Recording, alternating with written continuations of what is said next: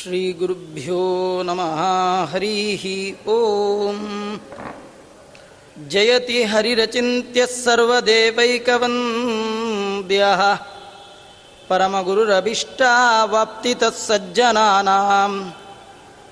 ನಿಖಿಲಗುಣಗಣಾರ್ಣೋ ನಿತ್ಯನಿರ್ಮುಕ್ತದೋಷಃ ಸರಸಿಜನಯನೋಸೌ ಶ್ರೀಪತಿರ್ಮಾನದೋ ನಃ.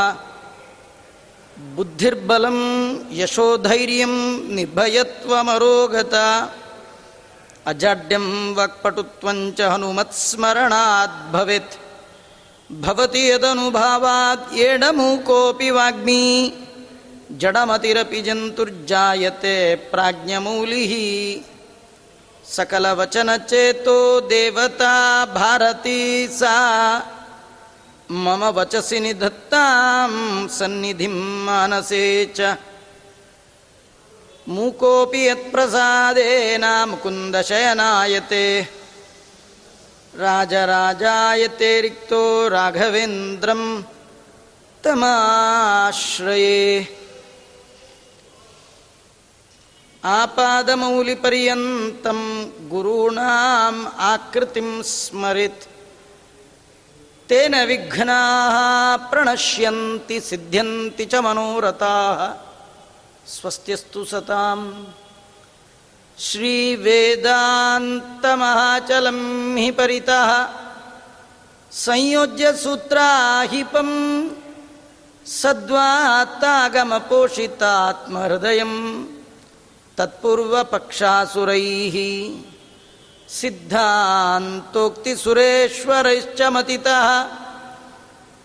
ಯಃ ಕೃಷ್ಣದುಗ್ಧಾಂಬುದಿಃ ಸ್ವೀಯಾನಾಂ ಅಮೃತಂ ಪ್ರಯಚ್ಛತಿ ಸ ಮಾಂ ಪಾಯಾದ್ಗುಣೋದ್ಯನ್ಮಣಿಃ. ಪ್ರಾತಸ್ಮರಣೀಯರಾದಂತಹ ಶ್ರೀಮದ್ ವಾದಿರಾಜ ಗುರು ಸಾರ್ವಭೌಮರು ವೇದವ್ಯಾಸ ಪ್ರಣೀತವಾದ ಶ್ರೀಮದ್ ಭಾಗವತದಲ್ಲಿನ ದಶಮಸ್ಕಂದ ಕೃಷ್ಣ ಕಥೆಯನ್ನು ಕಾವ್ಯಮಯವಾಗಿ ವರ್ಣನೆ ಮಾಡುತ್ತಾ ರುಕ್ಮಿಣೀಶ ವಿಜಯದಲ್ಲಿ ಮಂಗಳಾಚರಣೆಯನ್ನು ಮಾಡಿ ಕಥೆಯ ವಸ್ತುವನ್ನು ತಿಳಿಸಿ ಭೂಭಾರ ಹರಣಕ್ಕಾಗಿ ಬ್ರಹ್ಮಾದಿ ದೇವತೆಗಳು ಭಗವಂತನಲ್ಲಿ ಪ್ರಾರ್ಥನೆ ಮಾಡಿದಾಗ ಭಗವಂತ ದುಷ್ಟ ಶಿಕ್ಷಣೆ ಸಜ್ಜನರ ರಕ್ಷಣೆಗಾಗಿ ವಸುದೇವ ದೇವಕಿಯರಲ್ಲಿ ತಾನು ಅವತಾರ ಮಾಡ್ತೇನೆ ಅಂಥೇಳಿ ಬ್ರಹ್ಮದೇವರಿಗೆ ಕೊಟ್ಟ ಆಶ್ವಾಸನೆ, ಭಗವಂತ ತಾನು ಕೃಷ್ಣಾವತಾರವನ್ನು ಮಾಡಿರ್ತಕ್ಕಂಥದ್ದು, ಕೃಷ್ಣ ಪರಮಾತ್ಮ ಮಥುರಾ ಪಟ್ಟಣವನ್ನು ಬಿಟ್ಟು ಗೋಕುಲಕ್ಕೆ ಬಂದದ್ದು, ಗೋಕುಲದಲ್ಲಿ ಆಗತಾನೆ ಜನಿಸಿದಂತಹ ಯಶೋದೆಯ ಮಗಳು ಹೆಣ್ಣು ಕೂಸನ್ನು ತಂದಿರತಕ್ಕಂಥದ್ದು, ಮಾಯಾಶಕ್ತಿ ದುರ್ಗಾದೇವಿ ಕಂಸನಿಗೆ ಹೆದರಿಸಿ ತಾನು ಆಕಾಶದಲ್ಲಿ ಹೊರಟಿರ್ತಕ್ಕಂಥದ್ದು, ಭಗವಂತ ಕೃಷ್ಣ ತಾನು ಹುಟ್ಟಿದ 10 ದಿನದ ಒಳಗಾಗಿ ಪೂತನಿಯ ಸಂಹಾರ ಮಾಡಿ ಶಕಟಾಸುರ, ತೃಣಾವರ್ತ ಇವರೇ ಮೊದಲಾದಂಥ ಅನೇಕ ದೈತ್ಯರನ್ನು ಭಗವಂತ ಸಂಹಾರ ಮಾಡಿದ್ದಾನೆ. ಭಗವಂತನ ನವನೀತ ಚೌರ್ಯ, ಅನೇಕ ಕ್ರೀಡೆಗಳು, ಭಗವಂತ ಮಾಡಿದ ಮಣ್ಣಿನ ಭಕ್ಷಣೆಯ ಅದ್ಭುತವಾದ ಮಹಿಮೆಯನ್ನು ರಾಜರು 3ನೇ ಸರ್ಗದಲ್ಲಿ ವರ್ಣನೆ ಮಾಡಿ ಕೃಷ್ಣ ಪರಮಾತ್ಮ ಆ ಮೂಲಕ ತನ್ನ ಬಾಯಿ ಒಳಗೆ 14 ಲೋಕವನ್ನು ತಾಯಿಗೆ ತೋರಿಸಿದ್ದಾನೆ. ನಾನು ಜಗತ್ ಪಾಲಕ ಬಾಲಕ ಅಂತ ಅಮ್ಮನಿಗೆ ಯಥಾರ್ಥ ಜ್ಞಾನ ಕೊಡ್ತಾ ಇದ್ದಾನೆ.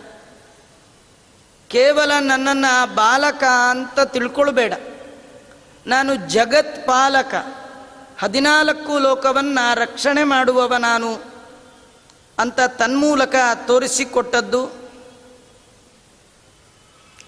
ಕೃಷ್ಣ ಪರಮಾತ್ಮನ ಚೇಷ್ಟೆಗೆ ಬೇಸತ್ತ ಯಾವ ಯಶೋದೆ ಕೃಷ್ಣನನ್ನು ವರಳಕಲ್ಲು ಕಟ್ಟುವ ಪ್ರಯತ್ನ, ಆ ಕಥೆಯನ್ನು ಹೇಳುವ ನೆಪದಲ್ಲಿ ಅನೇಕ ತತ್ವಜ್ಞಾನವನ್ನು ರಾಜರು ಅಲ್ಲಿಟ್ಟಿದ್ದಾರೆ. ಭಗವಂತನನ್ನು ಕಟ್ಟಲಿಕ್ಕೆ ಬರುತ್ತೆ, ಹಿಡಿಲಿಕ್ಕೆ ಬರುತ್ತೆ, ಅವನು ಜ್ಞೇಯ, ಅವನು ಗಮ್ಯ. ಇದೇ ಮೊದಲಾದ ಮಹಿಮೆಯನ್ನು ಅಲ್ಲಿ ತಿಳಿಸಿದ್ದಾರೆ. ಭಗವಂತ ಭಕ್ತರ ಭಕ್ತಿಯ ಹಗ್ಗಕ್ಕೆ ಸಿಗ್ತಾನೆ. ಕಟ್ಟಿದ ಭಗವಂತನನ್ನು ಕಟ್ಟಬೇಕಂತ. ದೇವರು ನಮ್ಮನ್ನು ಕಟ್ಟಿದ್ದಾನೆ, ಏನು ಮಾಡಬೇಕು ಅಂತ ನಮಗೂ ಹೇಳ್ತಾ ಇದ್ದಾನೆ. ದೇವರು ನಮಗೆ ಹೇಳ್ತಾನೆ, ನಾನು ನಿಮ್ಮನ್ನು ಸಂಸಾರದ ಬಂಧನದಲ್ಲಿ ಕಟ್ಟಿದ್ದೇನೆ, ಈ ಕಟ್ಟು ಬಿಡುಗಡೆ ಆಗಬೇಕಾದ್ರೆ ನೀವು ನನ್ನನ್ನು ಕಟ್ಟಬೇಕು. ನಾನು ಕಟ್ಟಿದ ಹಾಗೆ ನನ್ನನ್ನು ನೀವು ಕಟ್ಟಿ, ಕಟ್ಟಿದವರ ಕಟ್ಟು ಬಿಡಿಸ್ತೇನೆ. ಕಟ್ಟೋದನ್ನು ಯಾರು ಬಿಡ್ತಾರೆ ಅವರ ಕಟ್ಟು ಮತ್ತು ಟೈಟ್ ಮಾಡ್ತೇನೆ ಅಂತ. ಹೀಗಾಗಿ ಯಶೋದೆ ತಾನು ತೋರಿಸಿಕೊಟ್ಟಿದ್ದಾಳೆ ಭಗವಂತನನ್ನು ಕಟ್ಟಬೇಕು ಅಂತ. ಕಟ್ಟುವಾಗ ಕಡಿಮೆ ಬೀಳೋದು 2 ಇಂಚು. ನಮ್ಮಲ್ಲೆಲ್ಲ ಭಗವಂತ ಬೇಕು ಅನ್ನುವ ಬಯಕೆ ಇದೆ. ಆ ಬಯಕೆಯೇ ಭಕ್ತಿ. ಆ ಬಯಕೆಗೆ ಪೂರಕವಾದ ಮತ್ತೆರಡು ಅಂಶ, ಒಂದು ದೇವರ ಬಗ್ಗೆ ಅರಿವು, ಇನ್ನೊಂದು ಸಂಸಾರದಲ್ಲಿ ವೈರಾಗ್ಯ. ಒಂದು ಜ್ಞಾನ, ಮತ್ತೊಂದು ವೈರಾಗ್ಯ, ನಡುವಿಂದು ಭಕ್ತಿ. 3 ಇಂಚು ಹಗ್ಗ ಇದ್ದರೆ ಸಾಕು, ದೇವರನ್ನು ಕಟ್ಬೋದು. ಆದರೆ ಅವಳತ್ತಿದ್ದದ್ದು 1 ಇಂಚು, ಕಡಿಮೆ ಬಿದ್ದದ್ದು 2 ಇಂಚು. 2 ಇಂಚು ಸಂಪಾದನೆ ಮಾಡಿಕೊಳ್ಬೇಕು, ಒಂದು ಜ್ಞಾನ, ಇನ್ನೊಂದು ವೈರಾಗ್ಯ. ಅದು ಕೃಷ್ಣನ ಕಥೆ ಕೇಳಿ ಜ್ಞಾನ ಬರುತ್ತೆ, ವಿಷಯ ಸುಖದಲ್ಲಿ ವೈರಾಗ್ಯ ಬರುತ್ತೆ, ಕೇಳುವಾಗ ಭಕ್ತಿ ಇರುತ್ತೆ. ಆ ಹಗ್ಗದಿಂದ ನಾನು ಕಟ್ಬೋದು ಅಂತ ಭಗವಂತ ತೋರಿಸಿರ್ತಕ್ಕಂತಹ ಅದ್ಭುತವಾದ ಕಥೆಯನ್ನು ರಾಜರು 4ನೇ ಸರ್ಗದಲ್ಲಿ ವರ್ಣನೆ ಮಾಡ್ತಾ, ವರಳು ಕಲ್ಲಿಗೆ ಕಟ್ಟಿಸಿಕೊಂಡ ಕೃಷ್ಣ ತಾನು ಹೋಗೋದಲ್ಲದೆ ತನ್ನ ಜೊತೆಗಿರುವ ಕಲ್ಲನ್ನು ಎಳ್ಕೊಂಡು ಹೋಗ್ತಾನೆ. ಯದ್ಯಪಿ ಕಲ್ಲಿಗೆ ಚಲಿಸುವ ಸಾಮರ್ಥ್ಯ ಇಲ್ಲ, ಆದರೆ ಭಗವಂತನ ಸಂಬಂಧ ಬಂತು ಅಂದರೆ ಕಲ್ಲು ಚಲಿಸುತ್ತಂತೆ. ನಿಜವಾಗಿ ಈ ದೇಹ ಜಡ, ದೇವರ ಸಂಬಂಧ ಇರುವ ಕಾರಣ ಈ ದೇಹ ಚಲಿಸ್ತಾ ಇದೆ. ಕಲ್ಲು ಚೇತನ ಅಲ್ಲ, ಕಲ್ಲಿನ ಒಳಗೆ ದೇವರಿದ್ದಾನೆ, ಆದ್ದರಿಂದ ಅದು ಚೇತನ. ಇದು ಕಲ್ಲು, ಒಳಗೆ ದೇವರಿದ್ದಾನೆ, ಅದಕ್ಕಿದಕ್ಕೆ ಭಾರೀ ಬೆಲೆ. ಇಲ್ಲಿರುವ ದೇವರು ಸಂಬಂಧ ಬೇರೆ ಆಯಿತು ಅಂದರೆ ಇಲ್ಲಿಗೆ ಯಾರು ಬೆಲೆ ಕೊಡಲ್ಲ, ಜಡ ಇದು. ಹೀಗಾಗಿ ಈ ಎಲ್ಲ ಕಥೆಯನ್ನು ತೋರಿಸ್ತಾ ಕೃಷ್ಣ ವರಳು ಕಲ್ಲನ್ನು ಕರ್ಕೊಂಡು ಕಾಡಿನ ಒಳಗೆ ಹೋದ್ನಂದು. ಆ ಕಾಡು ಅಂದರೆ ಅಲ್ಲಿ 2 ಮರ ಬೆಳೆದಿತ್ತು. ಅದು ಅರ್ಜುನ ವೃಕ್ಷ ಅಂತ. ಅದು ಮರ ಅಲ್ಲ, ಅಮರರು ದೇವತೆಗಳೇ ಶಾಪಗ್ರಸ್ತರಾಗಿ ಮರವಾಗಿ ದೇವತೆಗಳ ಕಾಲಮಾನದಲ್ಲಿ 100 ವರ್ಷ ಇದ್ದಾರಂತೆ. ನಿಮ್ಮ 100 ವರ್ಷ ಅಲ್ಲ, ದೇವತೆಗಳ ಕಾಲಮಾನದಲ್ಲಿ 100 ವರ್ಷ ಮರ ಜನ್ಮ ಬಂದಿದೆ ಅಮರರಿಗೆ. ಆ 100 ವರ್ಷ ದೇವತೆಗಳ ಕಾಲಮಾನದಲ್ಲಿ ಪ್ರತಿನಿತ್ಯ ಎಣಿಸೋರಂತೆ. ಯಾವಾಗ ಕೃಷ್ಣ ಬರ್ತಾನೆ, ಯಾವಾಗ ಬರ್ತಾನೆ, ಈಗ ಬರ್ಬೋದು, ಆಗ ಬರ್ಬೋದು. ಪ್ರತಿ ಕ್ಷಣ ಕ್ಷಣಕ್ಕೆ ಭಗವಂತನ ನೆನಪು, ಭಗವಂತನ ಬರುವಿಕೆಗಾಗಿ ಕಾಯುವ ಒಳ್ಳೆ ಜನ್ಮ ಅದು. ಮರ ಜನ್ಮದಲ್ಲಿ ಬೇರೆ ಕಾರ್ಯಕ್ರಮವೇ ಇಲ್ಲ. ನಮಗೆ ಭಾರೀ ಕಾರ್ಯಕ್ರಮ, ದೇವರ ಬರುವಿಕೆ, ದೇವರ ನೆನಪಿಗೆ ಪುರುಸೊತ್ತೇ ಇಲ್ಲ.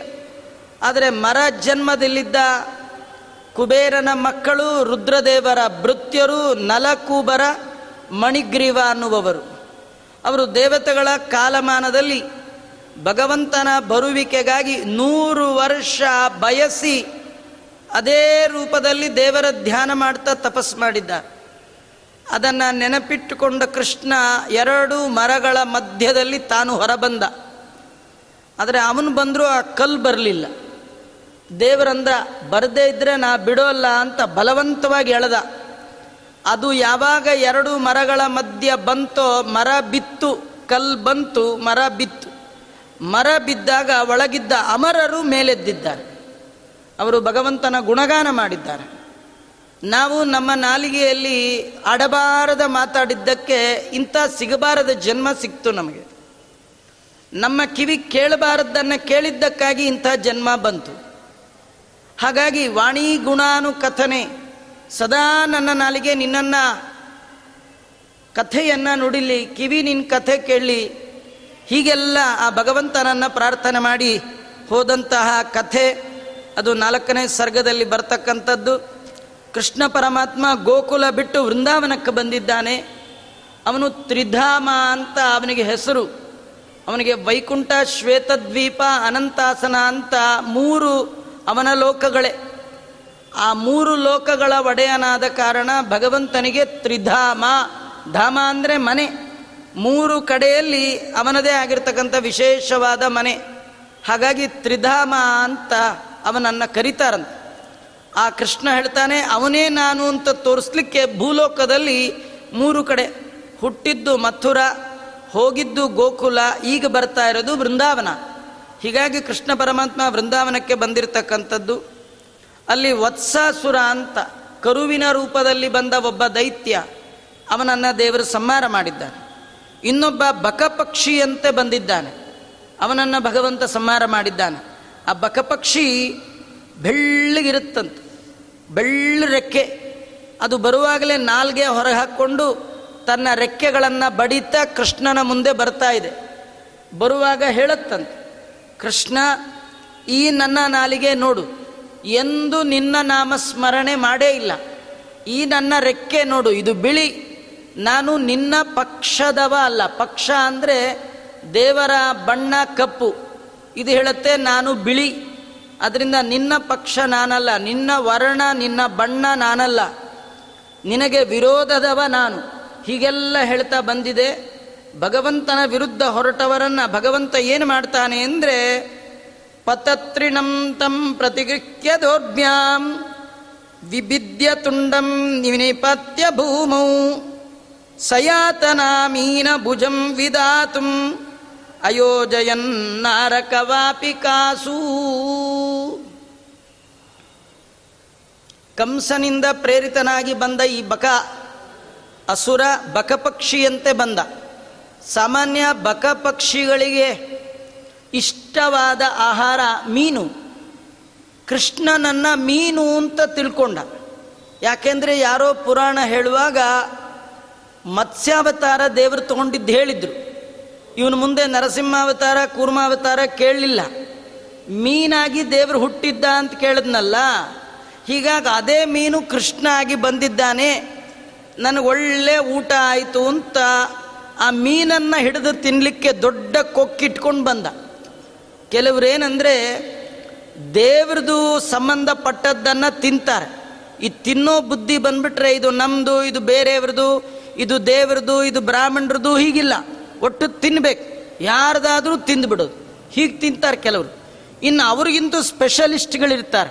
ಅವರೇನೆಂದರೆ ದೇವ್ರದ್ದಲ್ಲ, ದೇವ್ರನ್ನೇ ತಿಂದು ಹಾಕ್ಬಿಡ್ತಾರೆ. ಅಲ್ಲಿದ್ದ ದೇವರೇ ಇರಬಾರ್ದು, ಹಂಗೆ ಮಾಡಿ ಇಟ್ಬಿಡ್ತಾರೆ. ಹಾಗೆ ಈ ಬಕಾಸುರ ಏನು ಮಾಡಿದ, ಕೃಷ್ಣನ್ನೇ ನುಂಗ್ಬಿಡೋಣ ಅಂತ ಬಂದ. ಆದರೆ ಕೃಷ್ಣ ಎಂಥವ ಅಂದರೆ ಇವನು ಸಾಮಾನ್ಯ ಅಲ್ಲ. ವಾದಿರಾಜ ಶ್ರೀಮಚ್ಚರಣರು ವರ್ಣನೆ ಮಾಡುವಾಗ ಹೇಳ್ತಾರೆ, ಇವನು ಸಣ್ಣ ಪುಟ್ಟ ಮೀನಲ್ಲ, ಇವನು ಬ್ರಹ್ಮದೇವರನ್ನೇ ನುಂಗುವಂತಹ ದೊಡ್ಡ ಮೀನಿದು. ಪ್ರಳಯ ಕಾಲದಲ್ಲಿ ಚರಾಚರಾತ್ಮಕವಾದ ಸಮಸ್ತ ಪ್ರಪಂಚವನ್ನೇ ನುಂಗುವ ದೊಡ್ಡ ತಿಮಿಂಗಿಲ ಈ ಕೃಷ್ಣ. ಅದನ್ನು ತಿಳಿಯದೆ ಸಾಮಾನ್ಯ ಮೀನಿನಂತೆ ಮೀನು ಅಂತ ತಿಳ್ಕೊಂಡು ಬಂದಂತಹ ಬಕಾಸುರ ಬಂದಾಗ ಭಗವಂತ ಪತತ್ರಿಣಂ, ಪತತ್ರಿ ಅಂದರೆ ಕೊಕ್ಕು ಅಥವಾ ರೆಕ್ಕೆಗಳಿಂದ ಓಡಾಡುವಂತಹ ವ್ಯಕ್ತಿ, ಆ ದೈತ್ಯನ 2 ಕೊಕ್ಕುಗಳನ್ನು ಹಿಡಿದು ಕೈಯಿಂದ ಸೀಳಿಟ್ಬಿಟ್ಟಿದ್ದಾನೆ. 2 ಶರೀರವನ್ನು 2 ಛೇದನ ಮಾಡಿದ್ದಾನೆ. ಅವನು ಹೇಳಿದ್ನಂತೆ, ನೀನೊಂದು ಮೀನು ತಿನ್ನಕ್ಕೆ ಬಂದಿದ್ದೀಯಾ, ಆದರೆ ನಿನಗೆ ಮೀನು ಇಲ್ಲಿಲ್ಲ, ನರಕಗಳಲ್ಲಿ ಯಾತನೆ ಅನ್ನುವ ಮೀನನ್ನು ತಿನ್ನಲಿಕ್ಕೆ ಹೋಗು. ಭಗವಂತನ ದ್ವೇಷಿಗಳು, ಭಗವಂತನನ್ನೇ ನುಂಗ್ಲಿಕ್ಕೆ ಬರೋರು, ಭಗವಂತನಿಗೆ ಸಂಬಂಧಪಟ್ಟೋದನ್ನು ನುಂಗೋರು, ಅವರಿಗೆ ನರಕದಲ್ಲಿ ಯಾತನೆ ಕಟ್ಟಿಟ್ಟ ಬುತ್ತಿ ಅಂತ ಈ ಮುಖಾಂತರ ರಾಜರು ತೋರಿಸ್ತಾ ಇದ್ದಾರೆ. ಇಂತಹ ಎಲ್ಲ ಸಂದರ್ಭದಲ್ಲಿ ವಾದಿರಾಜ ಶ್ರೀಮಚ್ಚರಡು 4ನೇ ಸರ್ಗದಲ್ಲಿ ಈ ಎಲ್ಲ ಕಥೆಗಳನ್ನು ವರ್ಣನೆ ಮಾಡ್ತಾ ವಸಂತ ಋತುವಿನ ವರ್ಣನೆಯನ್ನು ಮಾಡ್ತಾ ಇದ್ದಾರೆ. ಸಜಲಶೀಕರ ದಕ್ಷಿಣವಾಯುನ ಕುಸುಮ ಸಂಚಯ ಕಂಪನ ಚುಂಚುನ ವ್ಯಜನ ಪಾಣಿ ತಲೈವ ತನ್ಮ ತಮನ್ವಗಾತ್ ವನರಮಾನರ ಮಾನಸ ಮಂಡನಂ. ಆ ಇಡೀ ವೃಂದಾವನ ಭಗವಂತನ ವಿಹಾರಕ್ಕೆ ಯೋಗ್ಯವಾದ ಸ್ಥಳವಾಗಿದೆಯಂತೆ. ಆ ವನಲಕ್ಷ್ಮಿ ಕುಸುಮಗಳ ಗುಂಪನ್ನು ಚಲಿಸ್ತಾ ಅದರ ಮಧುರವಾದ ಪರಿಮಳವನ್ನು ಬೀಸಣಿಗೆಯಂತೆ ಮಾಡಿ ಆ ಭಗವಂತನಿಗೆ ಅರ್ಪಣೆ ಮಾಡ್ತಾ ಇದ್ದಾಳೆ. ಹರ್ಷದಾಯಕನಾದ ಕೃಷ್ಣನ ಸೇವೆಯನ್ನು ಮಾಡ್ತಾ ಇದ್ದಾಳೆ. ಎಲ್ಲೆಲ್ಲಿ ನೋಡಿದರೂ ಅನೇಕ ವೃಕ್ಷಗಳು. ಅಂತಹ ಸಂದರ್ಭದಲ್ಲಿ ಕೃಷ್ಣ ಪರಮಾತ್ಮ ಕಾಳಿಯ ಮರ್ದನ ಮಾಡಿದ್ದಾನೆ. ಆ ಪ್ರಸಂಗವನ್ನು ವರ್ಣನೆ ಮಾಡ್ತಾ ಇದ್ದಾರೆ. ಕೃಷ್ಣ ಪರಮಾತ್ಮ ಅವನು ವಿಚಾರ ಮಾಡಿದಂತೆ ತಾನು ವಾಸ ಮಾಡುವಂಥ ಈ ಸುಂದರವಾದ ಜಾಗದಲ್ಲಿ ಹರಿಯುವ ನೀರು ಯಮುನೆ, ಅದು ಪರಿಶುದ್ಧಳಾಗಿರಬೇಕು, ನೀರು ಚೆನ್ನಾಗಿರಬೇಕು. ಇಡೀ ಜಗತ್ತಿನ ಜೀವ ಜಲ, ಅದು ಊರಿನ ಎಲ್ಲರಿಗೆ ಬೇಕಾದ ಜಲ ಯಮುನಾ. ಆದರೆ ಅದಿಷ್ಟು ಹಾಳಾಗಿತ್ತು ಅಂದರೆ ಅಲ್ಲಿ ಒಂದು ಪಕ್ಷಿ, ಪ್ರಾಣಿ, ಗಿಡ ಯಾವುದೂ ಇರಲಿಕ್ಕೆ ಸಾಧ್ಯವೇ ಇಲ್ಲ. ಯಾಕಂದರೆ ಅದರಲ್ಲಿ ಕಾಳಿಯ ಅಂತ ಒಂದು ಸರ್ಪ ವಾಸ ಮಾಡಿಕೊಂಡಿತ್ತು. ಅದರ ವಿಷದಿಂದ ಆ ನದಿಯ ಆ ಮಡು, ಆ ಪ್ರದೇಶ, ಯಮುನಾ ನದಿ ದೊಡ್ಡ ನದಿ, ಎಲ್ಲಿ ಕಾಳಿಯ ವಾಸ ಮಾಡ್ತಿದ್ದ ಅದು ಕಾಳಿಂಗ ಮಡು ಅಂತ ಕರಿತಾ ಇತ್ತು. ಆ ಮಡು ಆ ಕಾಳಿಯನ ಆವಾಸದಿಂದಾಗಿ ಸದಾ ಕುದಿತಿತ್ತಂತೆ, ಕೊತ ಕುದಿತಿತ್ತು. ಯಾಕಂದರೆ ವಿಷದ ಗಾಳಿ, ಅದರ ಮೇಲೆ ಬೀಸಿದ ಗಾಳಿ ಯಾರಿಗಾದರೂ ತಾಕಿದ್ರೆ ಸಾಕು, ಅವರು ಸಾಯ್ತಿದ್ರು. ಇನ್ನು ನೀರು ಕುಡಿಯೋದಂತೂ ದೂರ್ತೋಪಾಸ್ತ, ಆ ಹಾವಿನ ಕೈಯಲ್ಲಿ ಸಿಕ್ಕಿದ್ರಂತೂ ಮುಗದೇ ಹೋಯಿತು. ಇಂತಹ ಕಾಳಿಂಗನಿಗೆ ಆಶ್ರಿತವಾದ ಮಡುವಾಗಿ ಯಾರಿಗೂ ಕುಡಿಲಿಕ್ಕೆ ಬರೋಲ್ಲ ನೀರು, ಅದು ತುಂಬ ಕಲುಷಿತ ಆಗಿದೆ. ಕೃಷ್ಣ ಪರಮಾತ್ಮ ಅದನ್ನು ಪರಿಶುದ್ಧ ಮಾಡಬೇಕು ಅಂತ ಹೇಳಿ ಅವತ್ತು ವಿಚಾರ ಮಾಡಿದ್ನಂತೆ. ಅವತ್ತಿನ ದಿನ ಬೆಳಗಾಯ್ತಂತೆ, ಸ್ವಲ್ಪ ಬೇಗನೆ ಬೆಳಕಾಯ್ತಂತೆ, ಸೂರ್ಯೋದಯ ಆಯ್ತಂತೆ. ಅದನ್ನು ವಾದಿರಾಜರು ವರ್ಣನೆ ಮಾಡ್ತಾರೆ. ಕಾವ್ಯದಲ್ಲಿ ಋತುವಿನ ಅಲಂಕಾರ ಮಾಡೋದು ಒಂದು ಲಕ್ಷಣ. ಋತು, ವಸಂತ ಋತು, ಗ್ರೀಷ್ಮ ಋತುಗಳ ವರ್ಣನೆ ಕಾವ್ಯದಲ್ಲಿ, ಋತುಗಳ ವರ್ಣನೆ ಅನ್ನೋದು ಒಂದು ಲಕ್ಷಣ. ಆಮೇಲೆ ಸೂರ್ಯೋದಯವನ್ನು, ಸೂರ್ಯ ಅಸ್ತಮಾನವನ್ನು ವರ್ಣನೆ ಮಾಡೋದು ಅದು ಒಂದು ಲಕ್ಷಣ. ರಾಜರು ಪ್ರತಿಯೊಂದನ್ನು ವರ್ಣನೆ ಮಾಡುವಾಗ ಭಗವತ್ಪರವಾಗಿ ಚಿಂತನೆ ಮಾಡ್ತಾರೆ. ಈ ಲೌಕಿಕ ಕವಿಗಳು ಸೂರ್ಯನನ್ನು, ಚಂದ್ರನನ್ನು, ವಸಂತ ಋತುವನ್ನು ವರ್ಣನೆ ಮಾಡುವಾಗ ಎಲ್ಲಿಯೂ ಭಗವಂತನ ನೆನಪು ಬರಬಾರ್ದು ಹಾಗೆ ಮಾಡಿರ್ತಾರೆ. ಅದು ಆ ಕಾವ್ಯ ಪ್ರಯೋಜನ ಅಲ್ಲ. ಆದರೆ ಈ ಕಾವ್ಯದಲ್ಲಿ ಯಾವುದೇ ಒಂದು ಶ್ಲೋಕ ಭಗವಂತನನ್ನು ಬಿಟ್ಟು ರಾಜರು ಮಾಡಿಲ್ಲ. ಹೀಗಾಗಿ ಸೂರ್ಯ ಅವತ್ತು ಸೂರ್ಯೋದಯ ಆಯ್ತಂತೆ. ಆ ಸೂರ್ಯೋದಯವನ್ನು ಕೂಡ ಉತ್ಪ್ರೇಕ್ಷ ಅಂತ ಒಂದು ಅಲಂಕಾರ, ಅದರಿಂದ ವರ್ಣನೆ ಮಾಡ್ತಾ ಸ್ವತನಯಾಂ ಸರಿತಂ ವಿಷವರ್ಜಿತಾಂ ಕರುಣಯ ಹರಿ ಅದ್ಯ ಕರಿಷ್ಯತಿ ಇತಿ ಮುದೇವ ಗಿರಂ ರವಿರೀಕ್ಷಿತುಂ ಪರವಶೋ ರವಶೋಭಿತ ಮಾರುಹತ್. ಈ ಯಮುನಾದೇವಿ ಏನಿದ್ದಾಳೆ, ಇವಳು ಸೂರ್ಯನ ಮಗಳು.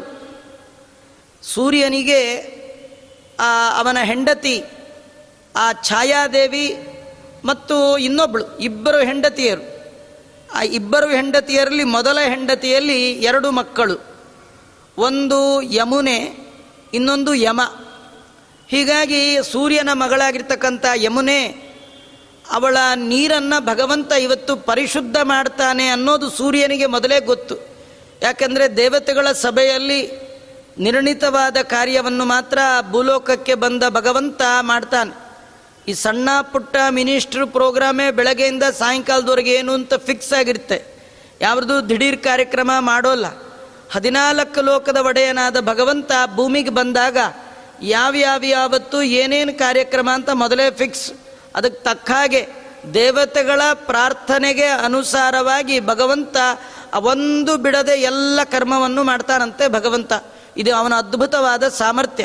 ಬ್ರಹ್ಮದೇವರು ಭಗವಂತನನ್ನು ಭೂಮಿಗೆ ಬಾ ಅಂತ ಕರೆಯುವಾಗಲೇ ಬಂದು ಏನೇನು ಮಾಡಬೇಕು ಅಂತ ಪ್ರೋಗ್ರಾಮ್ ಲಿಸ್ಟ್ ಕೊಟ್ಬಿಡ್ತಾರೆ. ಹೇಗೆ ಬೆಳಗಾಗಿದ್ದ ತಕ್ಷಣ ಪಿಎ ಇದ್ದವರು ಇವತ್ತು ಬೆಳಗ್ಗೆಯಿಂದ ರಾತ್ರಿವರೆಗೂ ಏನು ಕಾರ್ಯಕ್ರಮ ಕೊಡ್ತಾರೆ, ಹೇಗೋ ಭಗವಂತನಿಗೆ ಪ್ರಧಾನಾಂಗಮ್ಮಿ ಮಾರುತಿ, ಬ್ರಹ್ಮದೇವರು ಜೀವರಲ್ಲೇ ಉತ್ತಮರು. ಅವರು ಹೇಗೆ ಪ್ರಾರ್ಥನೆ ಮಾಡ್ತಾರೆ ಆ ಪ್ರಾರ್ಥನಾನುಸಾರವಾಗಿ ಭಗವಂತ ಅನುಗ್ರಹ ಮಾಡ್ತಾನೆ. ಇವತ್ತಿನ ಕಾರ್ಯಕ್ರಮ ಕೃಷ್ಣಂದೇನೆಂದರೆ ಆ ನದಿಯನ್ನು ನಿರ್ಮಲ ಮಾಡ್ತಕ್ಕಂಥ. ಮಲ ಅಂದರೆ ಕೊಳಕು, ನಿರ್ಮಲ ಅಂದರೆ ಕೊಳಕು ರಹಿತ, ಇದು ವಿಷರಹಿತ, ನಿರ್ವಿಷವನ್ನಾಗಿ ಮಾಡುವ ಕಾರ್ಯಕ್ರಮ ಇಟ್ಕೊಂಡಿದ್ದ. ಯಾರನ್ನು ನಿರ್ವಿಷ? ಯಮುನೆಯನ್ನು. ಯಮುನೆ ಯಾರು? ಸೂರ್ಯನ ಮಗಳು. ಸೂರ್ಯನಿಗೆ ಭಾರೀ ಸಂತೋಷ ಆಯಿತು. ಹಾಗಾದರೆ ಇವತ್ತು ಕೃಷ್ಣ ಮಾಡುವ ಅದ್ಭುತವಾದ ಆ ಕಾರ್ಯವನ್ನು, ಆ ಸಂಭ್ರಮವನ್ನು ನೋಡಬೇಕಂತ ಹೇಳಿ ಬೇಗ ಬಂದುಬಿಟ್ನಂತೆ. ಈ ನಮ್ಮ ಕಡೆಯವ್ರದ್ದು ಪ್ರೋಗ್ರಾಮ್ ಇದೆ ಅಂದರೆ ನಾವು ಬೇಗ ಹೋಗಿ ಮುಂದೆ ಕೂತ್ಕೊಳ್ತೀವಲ್ಲ, ಅದು ನಮ್ಮ ಮಕ್ಕಳದೇ ಡ್ಯಾನ್ಸ್ ಇದೆ ಅಂದರೆ ಅಥವಾ ನಮ್ಮ ಮಕ್ಕಳದೇ ಪ್ರೋಗ್ರಾಮ್ ಇದೆ ಅಂತಾದರೆ ಅದಕ್ಕೆ ಯಾರು ಬಾಗಿಲು ತೆಗಿಯೋಕ್ಕೆ ಮುಂಚೆನೇ ಹೋಗಿ ಕೂತ್ಬಿಟ್ಟಿರ್ತೀವಿ. ಹೇಗೋ ಇಷ್ಟು ಅನ್ನೋದಾದರೆ ಇನ್ನು ಯಮುನೆಯ ಆ ನಿರ್ವಿಷೀಕರಣ ಭಗವಂತ ಇವತ್ತು ಮಾಡ್ತಾ ಇದ್ದಾನೆ. ಅದನ್ನು ನೋಡಲಿಕ್ಕೋಸ್ಕರ ಸ್ವತನೆಯಾಂ ಸರಿತಾಂ, ತನ್ನ ಮಗಳಾಗಿರ್ತಕ್ಕಂಥ ನದಿ ಶ್ರೇಷ್ಠಳಾದ ಯಮುನೆಯನ್ನು ವಿಷವರ್ಜಿತ, ವಿಷ ಇಲ್ಲದವಳನ್ನಾಗಿ ಮಾಡ್ತಾನೆ ಭಗವಂತ. ಅಲ್ಲ, ಯಾಕೆ ಮಾಡ್ತಾನೆ? ಯಾಕಂದರೆ ಕರುಣೆಯ ಭಗವಂತ ಕಾರುಣ್ಯದಿಂದ ಮಾಡ್ತಾನಂತ. ಅದನ್ನು ನೋಡಬೇಕು. ಈಕ್ಷಿತು, ನೋಡುವ ಸಲುವಾಗಿ ಭಗವಂತನಲ್ಲಿ ಭಕ್ತಿ ಇಟ್ಟ ಸೂರ್ಯ ಮೊದಲೇ ಬಂದು ಕೂತ್ಬಿಟ್ಟಿದ್ದಾನೆ. ಬೆಳಗಿನ ಜಾವ ಆಯಿತು, ಸೂರ್ಯೋದಯ ಆಯಿತು ಅಂತ ರಾಜರು ಈ ಮುಖಾಂತರವಾಗಿ ವರ್ಣನೆ ಮಾಡ್ತಾರೆ. ನಾವು ಸೂರ್ಯೋದಯ ಆದರೆ ಅಳ್ತೀವಿ, ಅಯ್ಯೋ ಆಯ್ತಲ್ಲಪ್ಪ, ಹೇಳ್ಬೇಕಲ್ಲಪ್ಪ, ಸ್ನಾನ ಮಾಡಬೇಕಲ್ಲಪ್ಪ, ಇದು ನಮ್ಮನೆ ಬರ. ಆದರೆ ಸಜ್ಜನರು ಸದ್ಯ ಸೂರ್ಯೋದಯ ಆಯ್ತಲ್ಲಪ್ಪ, ಬೆಳಗಿನ ಜಾವ ಆಯ್ತಲ್ಲಪ್ಪ, ಸ್ನಾನ ಮಾಡ್ಬೋದಲ್ಲಪ್ಪ, ಅರ್ಘ್ಯ ಕೊಡ್ಬೋದಲ್ಲಪ್ಪ, ಇವತ್ತೊಂದಿನ ಸಾರ್ಥಕ ಆಗುತ್ತಲ್ಲಪ್ಪ, ದೇವ್ರ ಪೂಜೆ ಮಾಡ್ಬೋದಲ್ಲಪ್ಪ, ಇದು ಸಜ್ಜನರ ಲಕ್ಷಣ. ಅಯ್ಯೋ ಬೆಳಕರಿತಲ್ಲಪ್ಪ, ಸ್ನಾನ ಮಾಡಬೇಕಲ್ಲಪ್ಪ, ಇದೊಂದು ಕೆಲವ್ರ ಲಕ್ಷಣ. ಸೂರ್ಯನಿಗೆ ಬಹಳ ಸಂತೋಷ. ಯಾಕಂದರೆ ಕೃಷ್ಣ ಇವತ್ತು ನಿರ್ಮಲವನ್ನಾಗಿ ಮಾಡ್ತಾ ಇದ್ದಾನೆ. ಭಗವಂತನ ಅದ್ಭುತವಾದ ಕಾರ್ಯವನ್ನು ನೋಡಬಹುದು ಅಂತ ಉದಯಾಚಲ ಪರ್ವತವನ್ನು ಏರಿ ಆ ಭಗವಂತ ಬಂದಿದ್ದಾನೆ.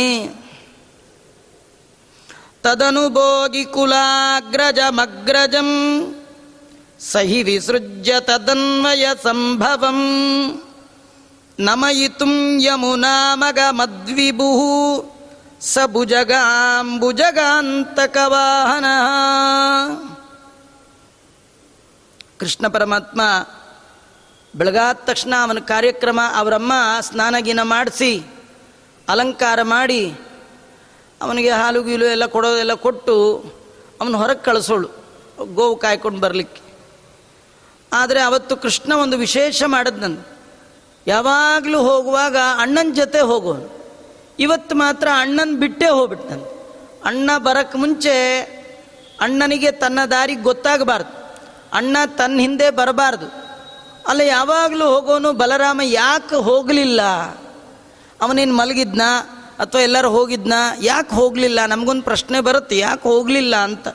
ನಿತ್ಯ ಹೋಗುವವ ಯಾಕೆ ಹೋಗಲಿಲ್ಲ ಅಂದರೆ ಹೋಗೋದು ಬಿಡೋದೆಲ್ಲ ನಮ್ಮ ಕೈಲಿರಲ್ಲ. ದಿಯೋಯೋನ ಪ್ರಚೋದಯ, ಭಗವಂತ ಬುದ್ಧಿ ಕೊಟ್ಟರೆ ಹೋಗ್ತೀವಿ, ಇಲ್ಲದೆ ಇದ್ರೆ ಇಲ್ಲ.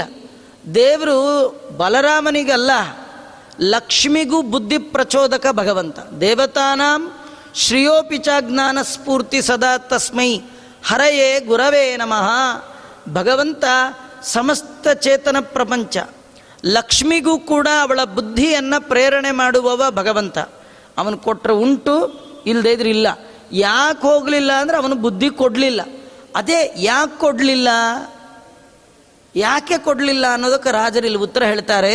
ಏನಂದರೆ ಇವತ್ತು ಕೃಷ್ಣ ಪರಮಾತ್ಮ ಆ ಕಾಳಿಯ ಸರ್ಪವನ್ನು ತುಳಿಲಿಕ್ಕೆ ಹೋಗ್ತಾ ಇದ್ದಾನೆ, ಅದನ್ನು ದಮನ ಮಾಡಲಿಕ್ಕೆ ಹೋಗ್ತಾ ಇದ್ದಾನೆ, ಅದಕ್ಕೆ ಶಿಕ್ಷೆ ಕೊಡಲಿಕ್ಕೆ ಹೋಗ್ತಾ ಇದ್ದಾನೆ. ಹಾಗೆ ಶಿಕ್ಷೆ ಕೊಡುವಾಗ ಬಲರಾಮ ಜೊತೆಯಲ್ಲಿದ್ದರೆ ಸ್ವಲ್ಪ ಕಷ್ಟ. ಯಾಕೆಂದರೆ ಇವ್ರದ್ದು ಅವ್ರದ್ದು ಒಂದೇ ಜಾತಿ, ಸ್ವಜನ ಪಕ್ಷಪಾತ ಮಾಡುವ ಚಾನ್ಸ್ ಇದೆ. ಯಾಕೆಂದರೆ ಈ ಬಲರಾಮನು ಶೇಷ, ಅವನು ಕಾಳಿಯ. ಸಂಬಂಧಿಕರ ಮುಂದೆ ತುಳಿದು ಗಿಳಿದು ಎಲ್ಲ ಮಾಡಿದ್ರೆ, ಹೊಡೆದು ಬಡ್ದು ಮಾಡಿದ್ರೆ ಇವ್ರು ನಮ್ಮವರು, ಬಿಟ್ಬಿಡಿ ಅಂತ ಹೇಳ್ಬೋದು. ಆ ಇನ್ಫ್ಲೂಯೆನ್ಸ್ ಯೂಸ್ ಮಾಡಬಾರ್ದು. ಅದಕ್ಕೆ ಇವನು ಬಂದ್ರೆ ಆ ಪ್ರಾಬ್ಲಮ್ ಅಂಥೇಳಿ ಅವನು ಬರೋ ಬುದ್ಧಿನೇ ಕೊಡಲಿಲ್ವಂತ ಭಗವಂತ. ತದನು ಭೋಗಿ ಕುಲಾಗ್ರಜ ಮಗ್ರಜಂ. ಭೋಗಿ ಕುಲ ಅಂದರೆ ಹಾವಿನ ಸಂತತಿ, ಸರ್ಪ ಸಂತತಿಯಲ್ಲಿ ಅಗ್ರ ಶ್ರೇಷ್ಠನಾದವ ಯಾರು ಅಂದರೆ ನನ್ನ ಅಗ್ರಜ. ಅಗ್ರಜ ಅಂದರೆ ಯಾರು? ಬಲರಾಮ. ಕೃಷ್ಣ ಬೆಳಗಾಗೆದ್ದು ಹೀಗೆ ವಿಚಾರ ಮಾಡಿದ್ನಂತೆ, ಇವತ್ತು ಹಾವನ್ನು ತುಳಿಲಿಕ್ಕೆ ಹೋಗ್ತೀನಿ, ಹಾವುಗಳಲ್ಲೇ ಶ್ರೇಷ್ಠನಾದವ ಈ ನಮ್ಮಣ್ಣ ಶೇಷ, ಇವನ ಜೊತೆಯಲ್ಲಿ ಬಂದರೆ ತದನ್ವಯ ಸಂಭವಂ, ಅವನ ವಂಶದಲ್ಲಿ ಬಂದವ, ಇವನು ನಮ್ಮ ಜಾತಿ, ಇವನು ಬಿಟ್ಬಿಡಿ. ಈಗೆಲ್ಲ ಜಾತಿ ಆಧಾರದ ಮೇಲೆ, ಸ್ವಜನ ಆಧಾರದ ಮೇಲೆ ಶಿಕ್ಷೆ ಗಿಕ್ಷೆ ಆಗಬೇಕಾದ್ರೆ ಏನಾರು ಕೇಸ್ ಗೀಸ್ ಫೈಲ್ ಆಗುವವ್ರು ಯಾರ್ರೀ ನಮ್ಮ ಕಡೆಯವ್ರನ್ರಿ ಬಿಟ್ಬಿಡಿ ಅಂತ. ಅದೆಲ್ಲ ಅನ್ಬಾರ್ದು. ನಮ್ಮವ್ರು ತಮ್ಮವ್ರು ಅಂತಿಲ್ಲ, ತಪ್ಪು ಮಾಡಿದರೆ ಶಿಕ್ಷೆ, ಇದು ಭಗವಂತನ ನಿರ್ಣಯ. ಇವತ್ತು ನಾವು ಯಾರ ಕಡೆಯಿಂದಲಾರು ತಪ್ಪಿಸ್ಕೊಳ್ಬೋದು, ಬೇಕಾದ ಮಾಡಿ ಇಡೀ ಜಗತ್ತಲ್ಲಿ ನಮ್ಮನ್ನು ಯಾರು ಪನಿಷ್ ಮಾಡಲಿಕ್ಕಾಗ್ಬೋದು, ಆದರೆ ದೇವರ ಕೈಯಿಂದ ಮಾತ್ರ ತಪ್ಪಿಸ್ಕೊಳ್ಳಿಕ್ಕೆ ಸಾಧ್ಯ ಇಲ್ಲ ಅನ್ನೋದು ನಿತ್ಯದ ಅನುಭವ. ದಿನ ಬೆಳಗಾದರೆ ನಾವು ಟಿ ವಿಯಲ್ಲಿ ನೋಡ್ತಾ ಇದ್ವಿ, ಎಷ್ಟೆಷ್ಟು ಅನ್ಯಾಯ ಮಾಡಿದವರು ಎಲ್ಲರಿಂದ ತಪ್ಪಿಸ್ಕೊಂಡಿರ್ತಾರೆ, ದೇವರ ಕಡೆಯಿಂದ ಮಾತ್ರ ತಪ್ಪಿಸ್ಕೊಳ್ಳಿಕ್ಕೆ ಸಾಧ್ಯವೇ ಇಲ್ಲ. ಇದು ಅವರಿಗೆ ಮಾತ್ರ ಅಲ್ಲ, ಇದು ನಮಗೂ ಕೂತ್ರ. ನಮ್ಮ ಮುಖವಾಡ, ನಮ್ಮ ಮೋಸ ಎಲ್ಲ ಜನರಿಗಾಗ್ಬೋದು, ಆದರೆ ಜನಾರ್ದನನಿಗೆ ಮಾತ್ರ ಮೋಸ ಮಾಡಲಿಕ್ಕೆ ಸಾಧ್ಯ ಇಲ್ಲ. ಯಾರ್ಯಾರು ಏನೇನು ಮಾಡಿರ್ತಾರೆ ಅವರವರು ಆಯಾಯ ಪ್ರಾರಬ್ಧ ಕರ್ಮವನ್ನು ಅವರೇ ಉಣ್ಣಬೇಕೇ ವಿನಃ ನಾವು ಮಾಡಿದಡುಗೆ ಇನ್ಯಾರು ತಿನ್ನಲ್ಲ, ನಾವೇ ತಿನ್ನಬೇಕದು. ಮಾಡಿದ ಕರ್ಮ ಅದನ್ನು ನಾವೇ ಅನುಭವಿಸ್ಮಕ್ತವ್ರು ಯಾರೂ ಇಲ್ಲ, ಅದರಿಂದ ಬಿಡಿಸ್ಕೊಳ್ಳಿಕ್ಕೂ ಸಾಧ್ಯ ಇಲ್ಲ. ಹೀಗಾಗಿ ಕೃಷ್ಣ ಪರಮಾತ್ಮ ತನ್ನ ಅಣ್ಣನಿಗೆ ತನ್ನ ಜೊತೆ ಬರುವ ಹಾಗೆ ಬುದ್ಧಿಯನ್ನೇ ಕೊಡಲಿಲ್ಲ, ಅವತ್ತು ಅವನು ಕರ್ಕೊಂಡೇ ಇಲ್ಲ. ಸಹಿ ವಿಸೃಜ್ಯ ಬಲರಾಮ ಕೃಷ್ಣನನ್ನು ಬಿಟ್ಟದ್ದಲ್ಲ, ಬಲರಾಮ ಕೃಷ್ಣನನ್ನು ಬಿಟ್ಟದ್ದಲ್ಲ, ಕೃಷ್ಣನೇ ಬಲರಾಮನನ್ನು ಬಿಟ್ಬಿಟ್ಟ. ಸಹಿ ವಿಸೃಜ್ಯ ಇವನು ಕರ್ಕೊಂಡು ಹೋದ್ರಲ್ವ ಅಂದ. ದೇವರ ಜೊತೆ ಹೋಗೋದು ಬಲರಾಮ ಬಿಟ್ಟಿಲ್ಲ, ಹಾಗಾದರೆ ದೇವರ ಜೊತೆ ಬಲರಾಮ ಹೋಗ್ತಿದ್ದಲ್ಲ, ದೇವರು ನಿತ್ಯ ಕರ್ಕೊಂಡು ಹೋಗ್ತಾ ಇದ್ದ. ಇವತ್ತು ಕರ್ಕೊಂಡು ಹೋಗಲಿಲ್ಲ, ಯಾಕೆಂದರೆ ಬಿಟ್ಟ, ಯಾಕೆಂದರೆ ಈ ಕೆಲಸ ಮಾಡಬೇಕಿದೆ. ನಮಯುತುಂ ಯಮುನಾ ಮಗಮದ್ವಿಭು ಸಬು ಜಗಾಂಬುಜಗಾಂತಕ ವಾಹನ. ಅಲ್ಲ, ಹಾವನ್ ತೊಳಿಲಿಕ್ಕೆ ಹೋಗ್ತಾ ಇದ್ದಾನಲ್ಲ, ಕೃಷ್ಣಂಗೆ ಭಯ ಇಲ್ವೇ, ಹಾವು ಕಡಿಯಲ್ವೇ? ಇಷ್ಟೆಲ್ಲ ಹೇಳಿದ್ರಿ, ಅದ್ರ ಮೇಲೆ ಪಕ್ಷಿ ಓಡಾಡಿದ್ರು ಸತ್ತೋಗುತ್ತೆ, ಗಾಳಿ ಬಂದರೂ ಸತ್ತೋಗುತ್ತೆ, ನೀರು ಕುಡಿದ್ರಂತೂ ಮುಗದೆ ಹೋಯಿತು, ಸರ್ಪದ ಕೆಲ್ಸಕ್ಕೆ ಸತ್ತೋ. ಕೃಷ್ಣಂಗೆ ಭಯ ಇಲ್ವಾ ಅಂದರೆ ವಾದಿರಾಜರು ಒಂದು ಶಬ್ದ ಹಾಕ್ತಾರೆ, ಈ ಕೃಷ್ಣ ಎಂಥವ? ಕೃಷ್ಣ ಅಂದರೆ ದನ ಕಾಯೋನು ಅಂತ ಇಷ್ಟೇ ಅನ್ಕೊಂಡ್ಬಿಟ್ಟಿರ. ಅಲ್ಲ, ಭುಜಗಾಂತಕ ವಾಹನ. ಭುಜಗ ಅಂದರೆ ಹಾವು, ಅಂತಕ ಅಂದರೆ ಶತ್ರು, ವೈರಿ. ಯಾರದು? ಗರುಡ. ಅವನನ್ ಮೇಲೆ ಕೂತು ಓಡಾಡವನು. ಗರುಡನ್ ಕಂಡ್ರೇ ಹಾವು ಹೆದರತ್ತೆ, ಇನ್ನು ಗರುಡನ ಮೇಲೆ ಸವಾರಿ ಮಾಡ್ತಾನೆ ಅಂದಮೇಲೆ ಇವನು ನೋಡಿದ್ರೆ ನೆಟ್ ಹೆದರಬೇಡ. ಒಂದು, ಭಗವಂತನಿಗೆ ಯಾವ ವಿಷದ ಭಯವೂ ಇಲ್ಲ, ಪಾವುಗಳ ಭಯ ಉಂಟೆ ಅಂತಾರ ವಾದ. ನಮ್ಮ ಜಗನ್ನಾಥದಾಸರು ಪ್ರಶ್ನೆ ಮಾಡ್ತಾರೆ, ಯಾರು ವಿಹಗಾಧಿಪನ ಮಂದಿರದಿ ಪಾವುಗಳ ಭಯ ಉಂಟೆ. ವಿಹಗಾಧಿಪ, ವಿ ಅಂದರೆ ಪಕ್ಷಿಗಳು, ಅವುಗಳಿಗೆ ಅಧಿಪತಿಯಾದವ ಗರುಡ, ಅದರ ಮೇಲೆ ಕೂತು ಸಂಚಾರ ಮಾಡುವಂಥ ಭಗವಂತನ ಮನೆಯಲ್ಲಿ ಯಾವ ಹಾವಿನ ಭಯ ರೀ? ಅಲ್ಲ, ಅವನ ಮನೆಯಲ್ಲಿದ್ದವ್ರಿಗೆ ಭಯ ಇಲ್ಮೇಲೆ ಮನೆ ಓನರ್ಗೇನು ಭಯ ರೀ? ಅವನಿಗೆ ಭಯವೇ ಇಲ್ಲ. ಹೀಗಾಗಿ ಅಂತ ಭಗವಂತ ಬಂದಿದ್ದಾನೆ. ಕೃಷ್ಣ ಪರಮಾತ್ಮ ಬಂದ, ಏನೋ ಚೆಂಡು ಆಟ ಆಡ್ತಿರುವಾಗ ಚೆಂಡು ಎಸೆದ್ರೆ ಎಲ್ಲ ಹುಡುಗರು ಚೆಂಡು ಆಟ ಆಡ್ತಾ ಇದ್ದಾರೆ, ಆ ಚೆಂಡು ಎಸೆದ್ರೆ, ಕೃಷ್ಣನಿಗೆ ಎಸೆದ್ರೆ, ಅದು ಕೃಷ್ಣಂಗೆ ತಾಕಲಿಲ್ಲ, ಅದು ನದಿ ಒಳಗೆ ಬಿದ್ದು ಬಿಡ್ತು, ಯಮುನಾ ನದಿ ಒಳಗೆ. ಆಗ ಚೆಂಡು ತರುವ ನೆಪದಿ ಅಂತ ದಾಸರಾಯರು ವರ್ಣನೆ ಮಾಡ್ತಾರೆ. ಚೆಂಡು ತರ್ತೀನಿ ಅಂತ ಕೃಷ್ಣ ಹೋದರೆ ಹುಡುಗರೆಲ್ಲ ಹೇಳಿದ್ರಂತ, ಚೆಂಡು ಹೋದ್ರೆ ಹೋಗಲಿ, ನೀನು ಮಾತ್ರ ಅಲ್ಲಿ ಹೋಗಬೇಡ, ಚೆಂಡು ಅಂಗಡಿಲಿ ಬೇಕಾದಷ್ಟು ಸಿಗುತ್ತೆ, ನಿನ್ನಂಥವ್ನು ಸಿಗೋದೇ ಇಲ್ಲ, ಅದರಿಂದ ನಮಗೆ ಚೆಂಡು ಹೋದರೆ ತೊಂದರೆ ಇಲ್ಲ, ಕೃಷ್ಣ ನೀನಿರಬೇಕು ಅಂತ ಹೇಳ್ತಾ ಇದ್ರು. ಕೃಷ್ಣ ಅನ್ನಂತೆ ಎಲ್ಲರೂ ಬಿಡೋದುಂಟೆ, ಚೆಂಡನ್ನು ನಾನು ಬಿಡೋಲ್ಲ, ಅಲ್ಲ ಚೆಂಡಾಡ್ತೀನವನ್ನ ಅಂತ. ನಿಜವಾಗಿ ಇವನಿಗೆ ಚೆಂಡು ಬೇಕಿಲ್ಲ, ಈ ಕಾಳಿಯೇ ಬೇಕು, ಅದಕ್ಕೊಂದು ನೆಪ ಬೇಕು. ನಾ ಚೆಂಡು ತರಕ್ಕೆ ಹೋಗೋ ನೆಪದಲ್ಲಿ ಕಾಳಿಯನ ಮಡುವಿನ ಧುಮುಕಿದ್ದಾನಂತೆ. ಅಲ್ಲೊಂದು ವೃಕ್ಷ ಇತ್ತು, ಕದಂಬ ವೃಕ್ಷ ಅಂತ, ಅದು ಬಹಳ ದೊಡ್ಡದಾಗಿ ಬೆಳೆದಿತ್ತು, ಅದನ್ನು ಬರಬರ ಏರಿದ್ನಂತೆ. ಇಲ್ಲೊಂದು ಕಥೆ ನಮಗೆ, ಅಲ್ಲ ದೇವರು ಆ ವೃಕ್ಷ ಏರಿದ ಅಂತ ಭಾಗವತದಲ್ಲಿದೆ. ಇಲ್ಲಿ ರಾಜರು ಕೂಡ ಅದನ್ನು ಹೇಳ್ತಾರೆ, ಪಾದಪಾತ್. ಪಾದಪ ಅಂದರೆ ವೃಕ್ಷ, ಆದರೆ ಒಂದು ಪ್ರಶ್ನೆ ಏನಂದರೆ ಅಲ್ಲಿ ಯಾವುದು ಮರ ಗಿಡ ಬೆಳೆಯಲ್ಲ ಅಂತ. ಆದರೆ ಇದೊಂದು ಮರ ಹೇಗಿತ್ತು? ಇದು ಮರ ಇರ್ತಿರ್ಲಿಲ್ಲ, ದೇವರು ತನಗಾಗಿ ಮೀಸಲಿಟ್ಕೊಂಡಿದ್ದಂತೆ ಒಂದು. ಇನ್ನೊಂದು, ಈ ಗರುಡ ಅಮೃತ ತರಲಿಕ್ಕೆ ಅಂತ ಹೋಗಿದ್ದ, ಆ ತರುವ ಸಂದರ್ಭದಲ್ಲಿ ಒಂದು ತೊಟ್ಟ ಅಮೃತ ಇದ್ರ ಮೇಲೆ ಬಿದ್ದುಬಿಟ್ಟಿತ್ತಂತೆ. ಹೀಗಾಗಿ ಅದು ಈ ವಿಷಕ್ಕಾಗಿ ಅದು ಪ್ರಾಣತ್ಯಾಗ ಆಗ್ತಿರಲಿಲ್ಲ, ಅದೊಂದು ಗಿಡ ಮಾತ್ರ ಇತ್ತಂತೆ. ಇದು ಹರಿವಂಶದ ಕಥೆಯಲ್ಲಿ ಮತ್ತು ಆಚಾರ್ಯರು ಕೂಡ ನಿರ್ಣಯದಲ್ಲಿ ಈ ವಿಷಯವನ್ನು ತಿಳಿಸ್ತಾರೆ. ಯಾವ ಬೇರೆ ಯಾವ ವೃಕ್ಷವೂ ಅಲ್ಲಿರಲಿಲ್ಲ, ಒಂದೇ ಒಂದು ಕದಂಬ ವೃಕ್ಷ ಇತ್ತು. ಆ ಬೂರುಗ ಕದಂಬ ವೃಕ್ಷವನ್ನು ಭಗವಂತ ಏರಿದ್ದಾನಂತೆ. ಯದಿ ದಮಯಿತುಂ ತಮತೀವ ಸಪಾದಪಾತ್ ಅಪತದಂಬುನಿ ವಿಸ್ಮಯಕಾರಕ ಸವಯಸಾಂ ವಯಸಾಮಿವ ವಲ್ಲಭ. ಕೃಷ್ಣ ಪರಮಾತ್ಮ ಆ ವೃಕ್ಷದ ಮೇಲೆ ತುಂಬ ಎತ್ತರಕ್ಕೆ ಏರಿದ್ದಾನೆ. ಏರಿ ಅದರ ಮೇಲಿಂದ ಧುಮುಕದ್ ನಾನು. ಯಾಕೆ ಭಗವಂತ ಇಷ್ಟು ಮೇಲಿಂದ ಎಗರದ? ಅದು ಎರಡು ಉದ್ದೇಶ ಇತ್ತಂತೆ ದೇವರಿಗೆ. ಒಂದು, ಈ ನೋಡೋ ಹುಡುಗರು ನನ್ನ ಜೊತೆ ಬಂದಿದ್ದಾರಲ್ಲ ಅವರಿಗೆಲ್ಲ ಒಂದು ಸಂತೋಷ ಆಗಲಿ. ಯಾರು ಎತ್ತರದಿಂದ ಡೈವ್ ಹೊಡೆದ್ರೆ ನೋಡೋರಿಗೆ ಎಷ್ಟು ಸಂತೋಷ. ಭಗವಂತ ಏನಂದರೆ ತನ್ನವರು, ಈ ಸಜ್ಜನರು, ಗೋಪ ಬಾಲಕರು, ಇವರೆಲ್ಲ ಸಂತೋಷ ಪಡಲಿ, ಇವ್ರಿಗೊಂದು ಚಮತ್ಕಾರ ತೋರಿಸೋಣ ಅಂತ ಮೇಲಿಂದ ವಿಸ್ಮಯಕಾರಕ ಅಂಬುನಿ ಅಪತು, ಆ ನೀರಿನ ಒಳಗೆ ಮೇಲಿಂದ ಧುಮುಕದಂತೆ. ಇದು ಹುಡುಗರಿಗೆಲ್ಲ ನೋಡಲಿ ಅಂತ. ಮತ್ತು ಇನ್ನೊಂದೇನೆಂದರೆ, ಇದು ಹುಡುಗರಿಗೆ, ಕಾಳಿಯನಿಗೇನು? ಕಾಳಿಯನಿಗೆ ಭಗವಂತ ಮೇಲ್ ನಿಂತ ಹೇಳ್ತಾನಂತೆ ಎತ್ತರದಿಂದ ಧುಮುಕ್ತೀನಿ, ಯಾಕಂದರೆ ತುಂಬ ಕೆಳಗೆ ಹೋಗ್ಲಿಕ್ಕೆ. ಈ ಮೇಲಿಂದ ಧುಮುಕಿದ್ರೆ ತುಂಬ ಕೆಳಗೆ ಹೋಗ್ಬೋದು, ನೀವು ಅಲ್ಲೇ ದಡದಿಂದ ಧುಮುಕಿದ್ರೆ ಅಲ್ಲೇ ಬೀಳ್ತೀರಿ. ಎತ್ತರದಿಂದ ಧುಮುಕದ್ ನಾನು, ಯಾಕಂದರೆ ನೀನು ಎಷ್ಟು ಹಾಳಕ್ಕೆ ಹೋದರೂ ನಿನ್ನನ್ನು ಬಿಡಲ್ಲ. ನೀನು ಜಾಗ ಮಾಡ್ಕೊಂಡು ನೀನು ಪಾತಾಳಕ್ಕೆ ಹೋದರೂ ನಿನ್ನ ಬಿಡಲ್ಲ. ರಸಾತಲ ಮೇತಿ, ರಸಾತಲಕ್ಕೆ ಹೋದರೂ ನಿನ್ನನ್ನು ನಾನು ಬಿಡೋಲ್ಲ. ಈ ಕೆಲವರು ಹೀಗಂತ ನೋಡಿ, ಸಿಟ್ಟು ಬಂದಾಗ ಹಿಡ್ಕೊಳಕ್ಕೆ ಹೋದಾಗ ಎಲ್ಲಿ ಹೋಗ್ತೇವೆ ಹೋಗು, ನೀನು ಪಾತಾಳಕ್ಕೆ ಹೋದರೂ ನೀನು ಅಗದ್ಕೊಂಡು ಬರ್ತೀನಿ ಅಂತಾರಲ್ಲ. ಕೃಷ್ಣ ಹಾಗಂತಾನ, ನೀನು ಎಲ್ಲ ಹೋದರೂ ನಿನ್ನನ್ನು ಬಿಡೋಲ್ಲ, ನೀನು ಎಲ್ಲೇ ಹೋಗಿ ಅಡಕೊಂಡು ಕೂತ್ರು ನಾನು ತರ್ತೀನಿ. ಇದ್ರ ಕಥೆ ಏನು ಗೊತ್ತಾ? ದೇವರಿಗೆ ನಮ್ಮ ವಿಷಯದಲ್ಲಿ ಕೊಲ್ಲಬೇಕು, ಇವನ ಕತೆ ಮುಗಿಸ್ಬೇಕು ಅಂತ ಅವನ ಇಚ್ಛೆಗೆ ಬಂದರೆ, ಇವನಲ್ಲಿರುವ ವಸ್ತುವನ್ನು ನಾನು ಅಪಹಾರ ಮಾಡಬೇಕು ಅಂತ ಅವನ ಇಚ್ಛೆಗೆ ಬಂದರೆ, ನೀವು ಎಲ್ಲಿದ್ದರೂ ನಿಮ್ಮನ್ನು ಬಿಡಲ್ಲ, ಇಂದ್ರಾರಮಣ ಗೋವಿಂದ ಮಾಡಿಬಿಡ್ತಾನೆ. ನಿಮ್ಮ ಸುತ್ತಲೂ 100 ಜನ ಡಾಕ್ಟ್ರ್ ರೆಡಿ ಇದ್ದರು, ನಿಮ್ಮನ್ನಂತೂ ಉಳಿಸ್ಕೊಳ್ಳೋಕ್ಕಾಗಲ್ಲ. ಯಾಕೆಂದರೆ ಸಾವು ದೇವರ ಕೈಯಲ್ಲಿರುತ್ತೆ. ನೀವು ಎಲ್ಲೇ ಯಾವುದೇ ಫಾರಿನ್ಗೆ ಹೋಗಿ ಎಲ್ಲೇ ಹೋಗಿ 1,000 ಜನ ಡಾಕ್ಟ್ರ್ ನಿಮ್ಮ ಪಕ್ಕದಲ್ಲಿರಲಿ, ಕೋಟ್ಯಾಂತರ ರೂಪಾಯಿ ಖರ್ಚು ಮಾಡಲಿಕ್ಕೆ ನೀವು ರೆಡಿ ಇದ್ದರು, ನಿಮ್ಮ ಪ್ರಾಣ ತೆಗಿಬೇಕು ಅಂತ ಅವನ ಇಚ್ಛೆ ಇದ್ದರೆ ಎಲ್ಲಿ ಹೋದರೂ ಬಿಡಲ್ಲ ಅಂತ. ನೀವು ಎಂಥ ಬೀರು ಒಳಗೆ ಎಷ್ಟು ಸೇಫ್ಟಿ ಅಂತ ಇಟ್ಟಿದ್ರು, ದೇವರ ಇಚ್ಛೆ ಬಂದು ಅಪಹಾರ ಆಗಬೇಕು ಅಂತಿದ್ರೆ ಎಲ್ಲಿದ್ದರೂ ಸುಮ್ಮನೆ ಇದು ಯಾರ್ಯಾರ ಕಥೆ ಬೇಡ, ನಾವೆಲ್ಲ ಕೇಳಿರೋ ಕಥೆ. ಪುರಂದರದಾಸರ ಆ ಪೂರ್ವಾಶ್ರಮದಲ್ಲಿ ಆ ಬ್ರಾಹ್ಮಣ ಕೊಟ್ಟ ಮೂಗುತಿಯನ್ನು ಆ ದಾಸರು ಒಂದು ಡಬ್ಬಿಯೊಳಗಿಟ್ಟು, ಅದಿನ್ನೊಂದು ಡಬ್ಬಿಲಿಟ್ಟು, ಅದು ಒಂದು ಬೀರೊಳಗಿಟ್ಟು, ಅಲ್ಲೊಂದು ಲಾಕ್ ಮಾಡಿ, ಅದ್ರ ಮೇಲೆ ಹಿಡ್ದಪ್ಪ ಲಾಕ್ ಮಾಡಿ, ಇಷ್ಟೆಲ್ಲ ಮಾಡಿದರೂ ದೇವರಿಗೆ ತೆಗಿಯೋದೇನು ದೊಡ್ಡ ಕಾರ್ಯಕ್ರಮ ಆಯಿತಾ? ತೆಗಿಲಿಲ್ಲ. ಪತಿಚ್ಯುತಂ ತಿಷ್ಠತಿ ವಿಶ್ವರಕ್ಷಿತಂ, ಬೀದಿಯಲ್ಲಿ ಬಿದ್ದಿದ್ರೂ ಕೂಡ ದೇವರ ಕಣ್ಣು ಅದ್ರ ಮೇಲೆ ಬಿದ್ದಿದ್ರೆ 100 ಜನ ಓಡಾಡಿದ್ರೂ ಅದು ರಕ್ಷಣೆಗೆ ಒಳಪಡತ್ತೆ. ನೀವಿನ್ನು 2-3 ದಿನ ಬಿಟ್ಕೊಂಡು ಹೋದರೂ ನೀವು ಕಳ್ಕೊಂಡಿದ್ದು ನಿಮಗೇ ಸಿಗುತ್ತೆ. ನೀವು ಮನೆಯಲ್ಲಿಟ್ಟಿದ್ರು ದೇವರ ರಕ್ಷಣೆ ಇಲ್ಲ ಅಂತ ಆದರೆ ಹೋಗಬೇಕು ಅಂತ ಹೋಗುತ್ತೆ. ಭಗವಂತ ಅಂತಾನೆ ಎಲ್ಲಿ ಹೋಗ್ತೀಯೋ ಹೋಗು, ನೀ ಎಲ್ಲರೂ ಹೋಗು, ನೀನು ಹೊರಗೆ ಎಳ್ಕೊಂಡು ಬಂದೇ ಬರ್ತೀನಿ ತೋರಿಸ್ಲಿಕ್ಕೇನೋ ಎಂಬಂತೆ ಭಗವಂತ ಯದಿ ರಸ ತಲಮೇತಿ ತದೈಮ್ಯಹಂ ದಮಯುತುಂ ತಮತೀವ ಸಪಾಧವ, ನಿನ್ನ ಬಿಡಲ್ಲ, ಇವತ್ತು ನಿನ್ನ ದಮನ ಮಾಡ್ತೇನೆ ಅಂಥೇಳಿ. ಅಲ್ಲ ಪಾಪ ಕಾಳಿಯ ಏನು ಮಾಡಿದ್ದ ಕೃಷ್ಣನಿಗೆ? ಯಾಕೆ ದಮನ ಮಾಡಬೇಕು? ಅವನು ಪಾಪ ಕಷ್ಟಪಟ್ಕೊಂಡು ಇಲ್ಲಿ ಬಂದು ಸೇರಿಕೊಂಡಿದ್ದ.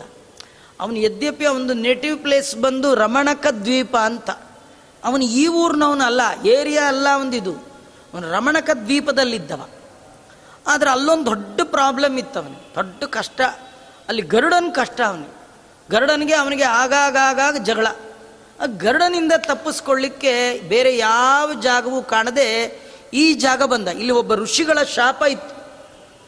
ಈ ಗರುಡ ಆಗಾಗ ಬಂದು ಯಮುನಾ ನದಿಯ ಮೀನನ್ನು ತಿನ್ನುವಾಗ ಆ ಮೀನುಗಳಿಗೆಲ್ಲ ರಾಜ ಮೀನು, ಹೆಡ್ ಮೀನು ಅದು ಹೋಗಿ ಕೇಳ್ಕೊಂಡಿತ್ತಂತ, ನೀವು ದಯಮಾಡಿ ಅನುಗ್ರಹ ಮಾಡಬೇಕು. ಆ ತಿನ್ನೋ ಕಾಲಕ್ಕೆ ಋಷಿಗಳು ನೋಡಿ ಬೈದರು, ಬೇಡ ಪ್ರಾಣಿ ಹಿಂಸೆ ಮಾಡಬೇಡ ಬಿಡು ಅಂತ. ಆದರೂ ಅವ್ರ ಮಾತು ಕೇಳದೆ ತಿಂತಿದ್ದ. ಆವಾಗ ಅವ್ರು ಶಾಪ ಕೊಟ್ಟಿದ್ರಂತೆ, ಇನ್ನು ಮೇಲೆ ನನ್ನ ಮಾತು ಮೀರಿ ಯಮುನಾ ನದಿಯಲ್ಲಿ ಮೀನು ಹಿಡ್ಕೊಂಡು ತಿನ್ಲಿಕ್ಕೆ ನೀ ಏನಾರು ಹಿಂಸೆ ಮಾಡಲಿಕ್ಕೆ ಇಲ್ಲಿ ಬಂದರೆ ನಿಂಗೆ ಪ್ರಾಣ ಹೋಗಲಿ ಅಂತ ಗರುಡಂಗೆ ಶಾಪ ಕೊಟ್ಟಿದ್ರು. ಯದ್ಯಪಿ ಅವ್ರ ಶಾಪಕ್ಕೆ ಗರುಡ ಏನಾಗಲ್ಲ, ಅವನಿಗೆ ಶಾಪಗೀಪ ಏನು ನಡೆಯಲ್ಲ. ಆದರೆ ಭಗವಂತನ ಆಜ್ಞೆ ಇದೆ, ಯಾರಾದರೂ ಬ್ರಾಹ್ಮಣರು ಶಾಪ ಕೊಟ್ಟರೆ ನೀವು ದೇವತೆಗಳು ಎಷ್ಟೇ ದೊಡ್ಡವರಾದರೂ ಅದನ್ನು ಒಪ್ಕೊಳ್ಳೇಬೇಕು, ಅದರಂತೆ ನಡ್ಕೊಳ್ಬೇಕು. ಯಾಕೆಂದರೆ ಬ್ರಾಹ್ಮಣೋ ಮಮ ದೇವತಾ, ನಾನೇ ಅವ್ರು ಹೇಳ್ದಂಗೆ ಕೇಳ್ಕೊಂಡಿರುವ ನಿಮ್ಮದೇನು, ಬ್ರಾಹ್ಮಣರ ಮನಸ್ಸಿಗೆ ನೋವಾಗಬಾರ್ದು ಅಂತ ಭಗವಂತ ಹೀಗೆ ಆರ್ಡರ್ ಮಾಡಿದನು. ಹೀಗಾಗಿ ಗರುಡ ಅಲ್ಲಿಗೆ ಬರ್ತಿರ್ಲಿಲ್ಲ. ಈ ಸುದ್ದಿ ಹೇಗೋ ಇವನಿಗೆ ಗೊತ್ತಾಗ್ಬಿಟ್ಟಿತ್ತು. ಯಾರಿಗೆ? ಕಾಳಿಯನಿಗೆ. ಹಾಗಾದರೆ ಈ ಕಾಳಿಯ ಯೋಚನೆ ಮಾಡ್ದ, ಈ ಯಮುನಾ ನದಿ ನನಗೆ ಸೇಫ್ ಪ್ಲೇಸ್. ಈ ಕೆಲವರು ಹೆದರ್ಕೊಂಡು ಎಲ್ಲೆಲ್ಲೋ ಹೋಗಿ ಅವಚ್ಚಿಟ್ಕೊಳ್ತಾರೆ. ಹಾಗೆ ಇವನು ಬಂದು ಇಲ್ಲಿ ಸೇರ್ಕೊಂಡ್ಬಿಟ್ಟಿದ್ದ. ಸೇರ್ಕೊಂಡಿದ್ರೆ ತೊಂದರೆ ಇಲ್ಲ, ಇವನಿಂದ ಉಳಿದವ್ರಿಗೆಲ್ಲ ತೊಂದರೆ ಆಗಿತ್ತು. ನೀರು ವಿಷ ಆಗಿತ್ತು, ಆ ಊರಿನ ಜನಕ್ಕೆ ನೀರಿನ ವ್ಯವಸ್ಥೆ ಇಲ್ಲ, ಒಳ್ಳೆಯ ನೀರಿನ ವ್ಯವಸ್ಥೆ ಇಲ್ಲ, ಪಶು ಪಕ್ಷಿಗಳಿಗೆ ನೀರಿನ ವ್ಯವಸ್ಥೆ ಇಲ್ಲ. ಎಲ್ಲರಿಗೆ ಆಧಾರವಾದಂಥ ಒಂದು ಜಾಗವನ್ನು ಒಬ್ಬರೇ ಒಬ್ಬರು ಹಿಡ್ಕೊಂಡ್ಬಿಟ್ರೆ ಇನ್ನೊಬ್ಬರಿಗೆ ಅವರಿಂದ ತೊಂದರೆ ಆಗೋದಾದರೆ ಅದನ್ನು ನಾನು ಹೇಗೆ ನಿವಾರಣೆ ಮಾಡ್ತೇನೆ? ಹಾಗೆ ಮಾಡಬಾರ್ದು, ಇದು ತಪ್ಪು, ಇದು ದೈವದ್ರೋಹ. ನಾಲ್ಕಾರು ಜನಕ್ಕೆ ನಮ್ಮಿಂದ ಏನಾದರೂ ತೊಂದರೆ ಆಗ್ತಿದೆ ಅಂದರೆ ಅದು ದೇವರಿಗೆ ಮಾಡುವ ತೊಂದರೆ. ಎಲ್ಲರ ಒಳಗೆ ಭಗವಂತ ಇರ್ತಾನೆ, ಎಲ್ಲರ ಒಳಗಿರುವ ಭಗವಂತನನ್ನು ತಿಳಿದು ಅವರವರಿಗೆ ಸಲ್ಲಿಸಬೇಕಾದ ಗೌರವ ಕೊಡೋದೇ ಅದು ಭಗವಂತನ ಆರಾಧನೆ. ಯಾರು ಅದಕ್ಕೆ ಪ್ರತಿಕೂಲವಾಗಿ ನಡ್ಕೊಳ್ತಾರೆ ಅದು ಭಗವಂತನಿಗೆ ಇಷ್ಟ ಆಗೋಲ್ಲ. ಹೀಗಾಗಿ ಅವನು ಮಾಡಿರುವ ಆ ತಪ್ಪಿಗೆ ದಮಯಿತು, ನಿನ್ನನ್ನು ದಮನ ಮಾಡ್ತೇನೆ, ನೀನು ರಸ ತಳಕ್ಕೆ ಹೋಗು, ಯಾವುದೇ ಲೋಕಕ್ಕೆ ಹೋದರೂ ನಿನ್ನನ್ನು ಬಿಡೋಲ್ಲ ಅಂತ ತೋರಿಸ್ಲಿಕ್ಕೋಸ್ಕರ ಸವಯಸಾಂ ವಿಸ್ಮಯಕಾರಕ ಅಂಬುನಿ ಅಪತ್, ತನ್ನ ಜೊತೆಗಾರರಾಗಿರ್ತಕ್ಕಂಥ ಗೊಲ್ಲರಿಗೆ ಸಂತೋಷವನ್ನು ಉಂಟು ಮಾಡುವ ಸಲುವಾಗಿ ಆ ಕದಂಬ ವೃಕ್ಷವನ್ನು ಎತ್ತರಕ್ಕೆ ಏರಿ ಮೇಲಿಂದ ರಭಸವಾಗಿ ಭಗವಂತ ಧುಮುಕಿದ್ದಾನೆ. ಇವನು ಧುಮುಕಿದ್ರೆ ಆ ನದಿ ಕಾಯ್ತಾ ಇತ್ತಂತೆ, ಯಾವಾಗ ಕೃಷ್ಣ ಬರ್ತಾನೋ, ಯಾವಾಗ ನನ್ನ ಆಲಿಂಗನ ಮಾಡ್ಕೊಳ್ತಾನೋ ಅಂತ. ಇವನು ಧುಮುಕಕ್ಕೆ ಮುಂಚೆ ಆ ಕೃಷ್ಣ ಮೇಲೆ ಹತ್ತಿದ್ ನೋಡೇ ಈ ನದಿಗೆ ಆನಂದ. ನದಿ ಅಂದರೆ ಅಲ್ಲಿ ಕಾಳಿಂದಿ ಅಂತ, ಕೃಷ್ಣನ ಹೆಂಡತಿಯಲ್ಲಿ ಅವಳೊಬ್ಬಳು, ಅದರೊಳಗೆ ಅವಳ ಸನ್ನಿಧಾನ ಯಮುನೆಯ ಒಳಗೆ.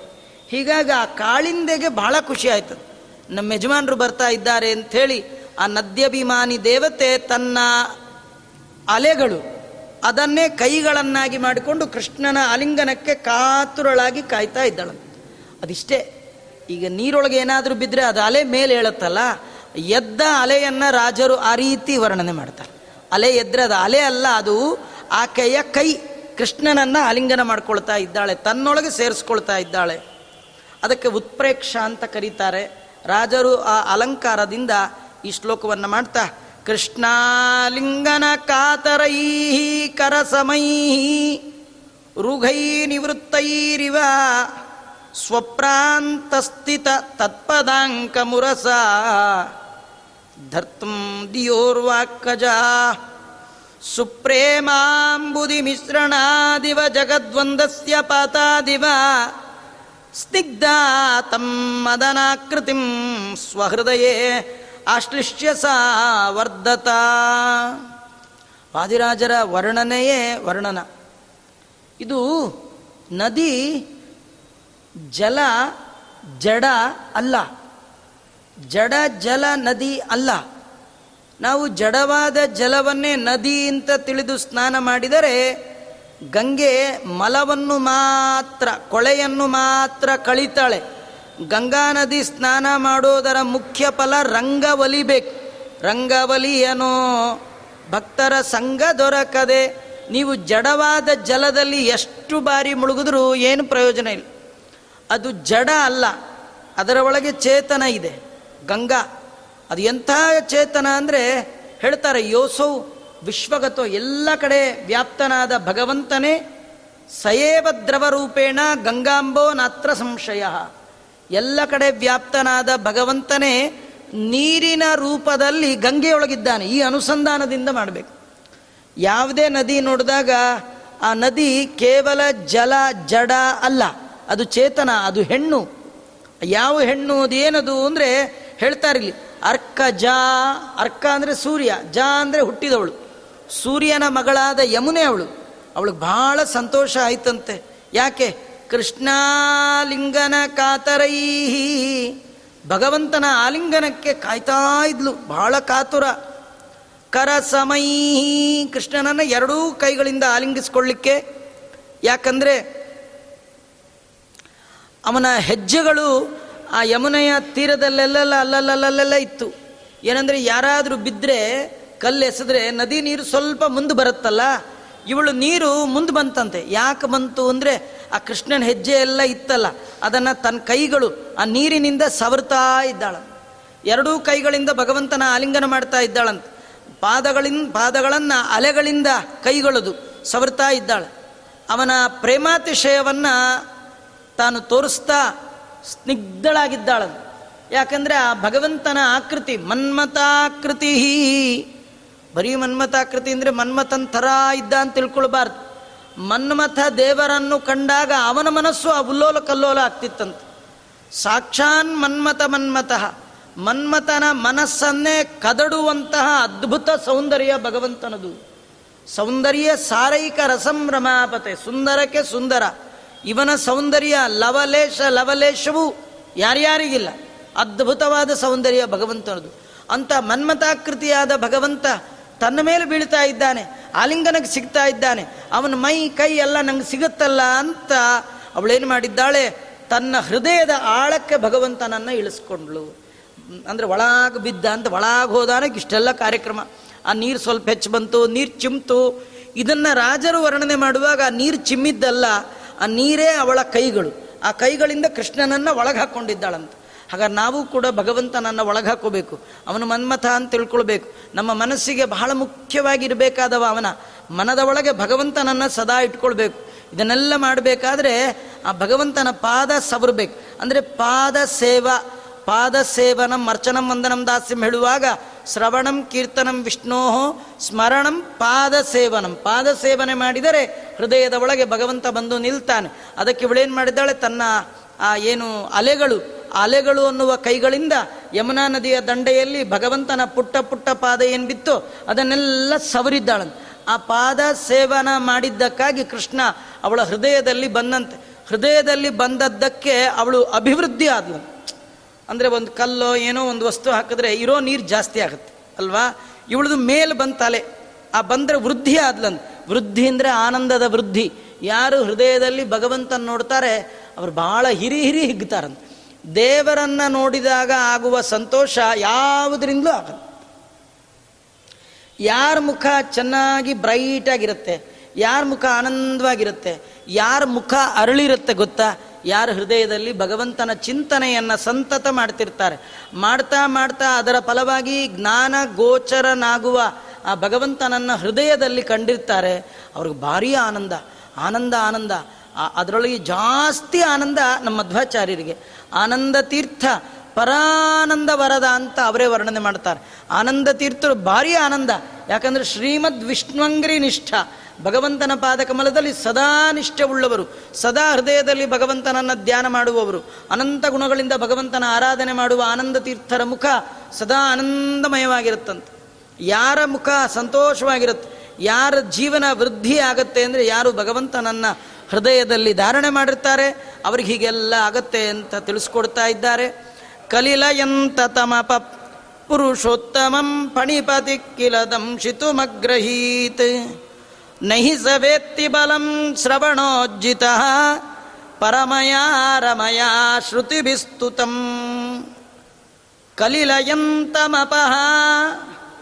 ಇವು ಮೇಲಿಂದ ಬಿದ್ನಲ್ಲ, ಕಾಳಿಯ ಮಡುವಿಗೆ ಕೃಷ್ಣ ಪರಮಾತ್ಮ ಎತ್ತರದಿಂದ ಧುಮುಕಿದಾಗ ಕಲಿಲಯಂತಮಪಹ.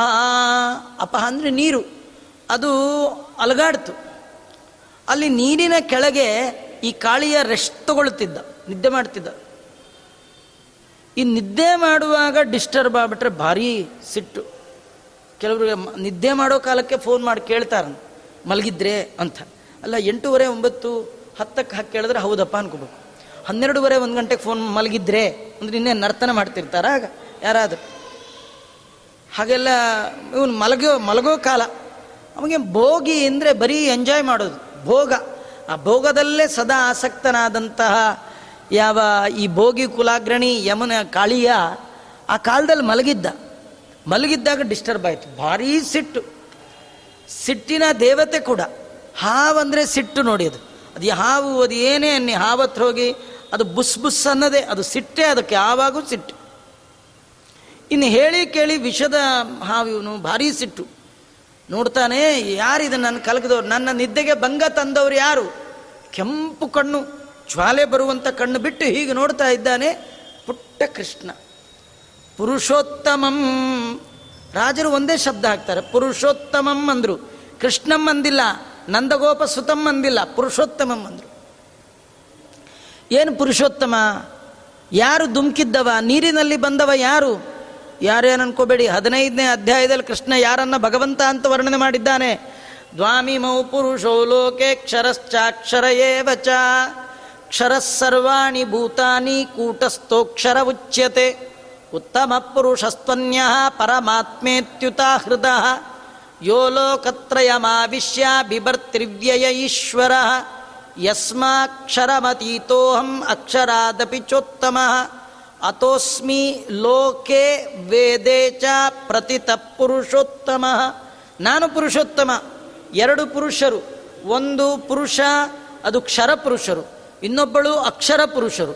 ಅಕ್ಷರ ಪುರುಷಳು ಲಕ್ಷ್ಮಿ, ಕ್ಷರಪುರುಷರು ಬ್ರಹ್ಮಾದಿ ಸಮಸ್ತ ಚೇತನ ಪ್ರಪಂಚ. ಇವರಿಬ್ಬರಿಗಿಂತಲೂ ಮೇಲಿರುವವ ನಾನು, ಅಕ್ಷರ ಅಕ್ಷರಾಕ್ಷರಮತೀತನಾದ ನನ್ನನ್ನು ಶ್ರುತಿ ಸ್ಮೃತಿಗಳು ಪುರುಷೋತ್ತಮ ಅಂತ ಕರೀತಾ ಇದೆ. ಅದಕ್ಕಿಲ್ಲಿ ವಾದಿರಾಜ ಶ್ರೀಮಚ್ಚರಣರು ಏನಂತ ಹೇಳಿದ್ರು?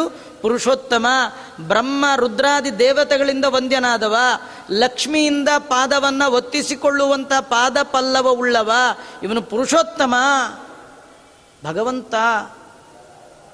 ಹಾಗೆ ತಿಳ್ಕೊಳ್ಬೇಕಿತ್ತು, ಆದರೆ ಇವನಿಗೆ ಹಂಗೆ ತಿಳಿಲೇ ಇಲ್ಲ. ಯಾರೋ ನನ್ನ ನಿದ್ದೆಗೆ ಭಂಗ ತಂದಿದ್ದಾನೆ. ಪಣಿಪತಿ ದಂಶಿತುಮಗ್ರಹೀತ್. ಫಣಿಪತಿ ಅಂದರೆ ಕಾಳಿಯ ತನ್ನ ನಿದ್ದೆಗೆ ಭಂಗ ತಂದಂತಹ ಈ ಕೃಷ್ಣನನ್ನು ಚೆನ್ನಾಗಿ ಕಚ್ಚಾಕ್ಬಿಡಬೇಕು, ಕಡ್ದು ಬಿಡಬೇಕು ಅಂಥೇಳಿ ದಂಶಿತು. ದಂಶನ ಅಂದರೆ ಕಡಿಯೋದು. ಗ್ರಹೀತ್ ಕಟ್ಟಿ ಹಿಡ್ಕೊಂಡ್ಬಿಟ್ನ. ಒಂದೇ ಕ್ಷಣ ಕೃಷ್ಣನ್ ಕಂಡಿದ್ದೇ ಕಂಡದ್ದು ಬರ ಬರ ಬರ ಬರ ಸುತ್ಕೊಂಡ್ಬಿಟ್ನ.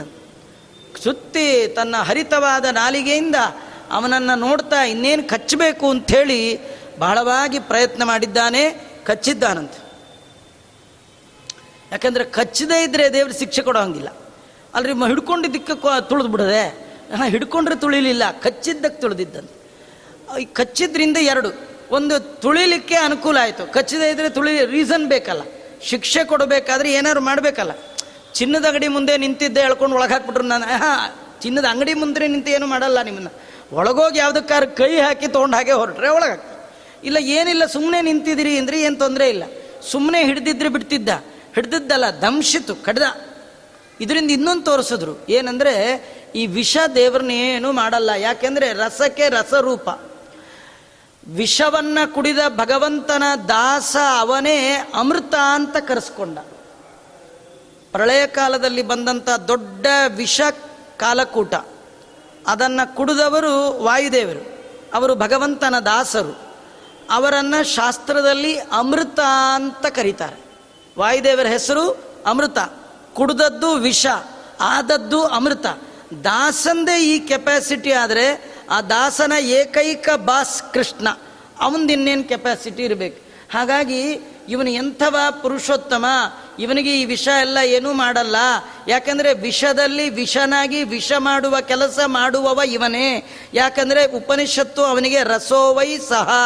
ದಾಸರು ಹೇಳುವಾಗ ರಸಕ್ಕೆ ರಸರೂಪ, ವಿಷದಲ್ಲಿ ವಿಷನಾದವ ಇವನೇ ಅಂತ ತಿಳಿಸ್ಲಿಕ್ಕೆ ದಂಶಿತು ಮಗ್ರೈ ಚೆನ್ನಾಗಿ ಕಚ್ಚಿದ್ದಾನಂತ.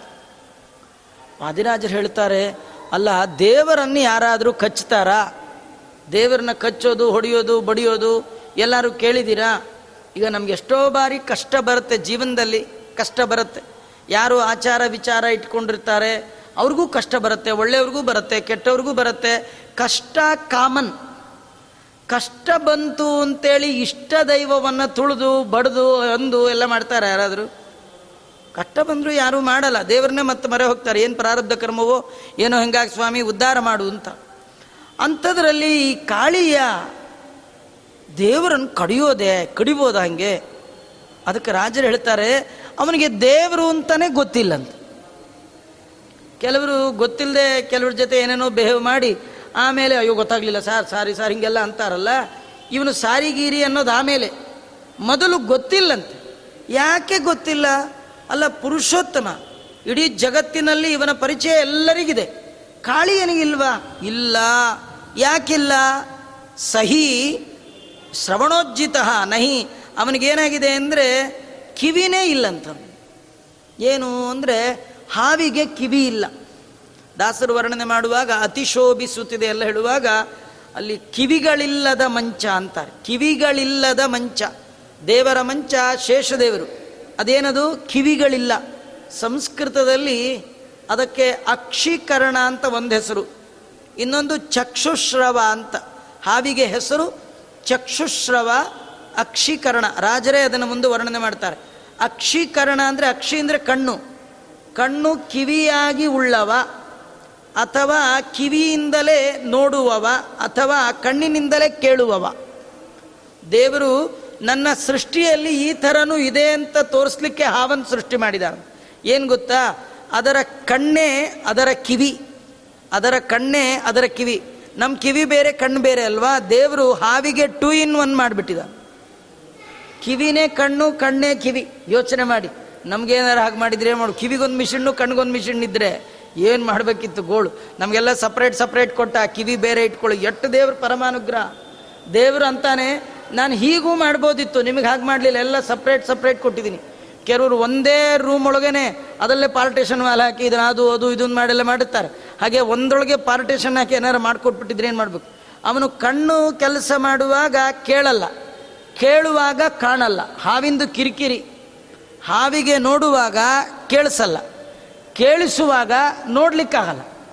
2 in 1 ಮಾಡಿದಾನೆ. ಅಟ್ ಎ ಟೈಮ್ ಎರಡೂ ಕೆಲಸ ಮಾಡಲ್ಲ, ಒಂದು ಬಿಟ್ಟು ಒಂದು ಮಾಡತ್ತಂದು. ಎರಡೂ ಕೆಲಸವನ್ನು ಏಕಕಾಲಕ್ಕೆ ಮಾಡುವ ಶಕ್ತಿಯನ್ನು ಭಗವಂತ ಇಟ್ಟಿಲ್ಲ. ಆದರೆ ಒಂದೇ ಇಂದ್ರಿಯ ಎರಡೂ ಕೆಲಸ ಮಾಡುತ್ತೆ. ಇವನು ಶ್ರವಣೋಜ್ಜಿತ, ದೇವರ ಬಗ್ಗೆ ಕೇಳಿಲ್ಲಂತೆ. ಹೇಳಿ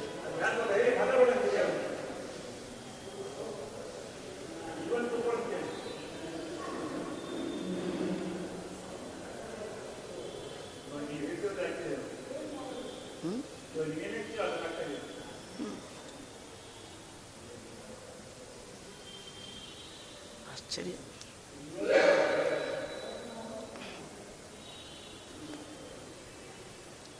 ಕೃಷ್ಣ ಪರಮಾತ್ಮ ಹೇಳ್ತಾನೆ, ಆ ಕಾಳಿಯನಿಗೆ ಕಿವಿ ಇರಲಿಲ್ಲ, ದೇವರ ಬಗ್ಗೆ ತಿಳಿದಿರಲಿಲ್ಲ ಅಂತ. ಅವು ಯಾಕೆ ತಿಳಿದಿರಲಿಲ್ಲ, ಅವನಿಗೆ ಯಾಕೆ ಕಿವಿ ಇಲ್ಲ, ನಾಳೆ ನೋಡೋಣ. ಶ್ರೀ ಕೃಷ್ಣಾರ್ಪಣ ಮಸ್ತು. ಸರ್ವೇಂದ್ರಿಯ ಪ್ರೇರಕೇಣ ಶ್ರೀ ಪ್ರಾಣಪತಿ ನೇರಿತ ಯದವೋಚ ಮಹಂ.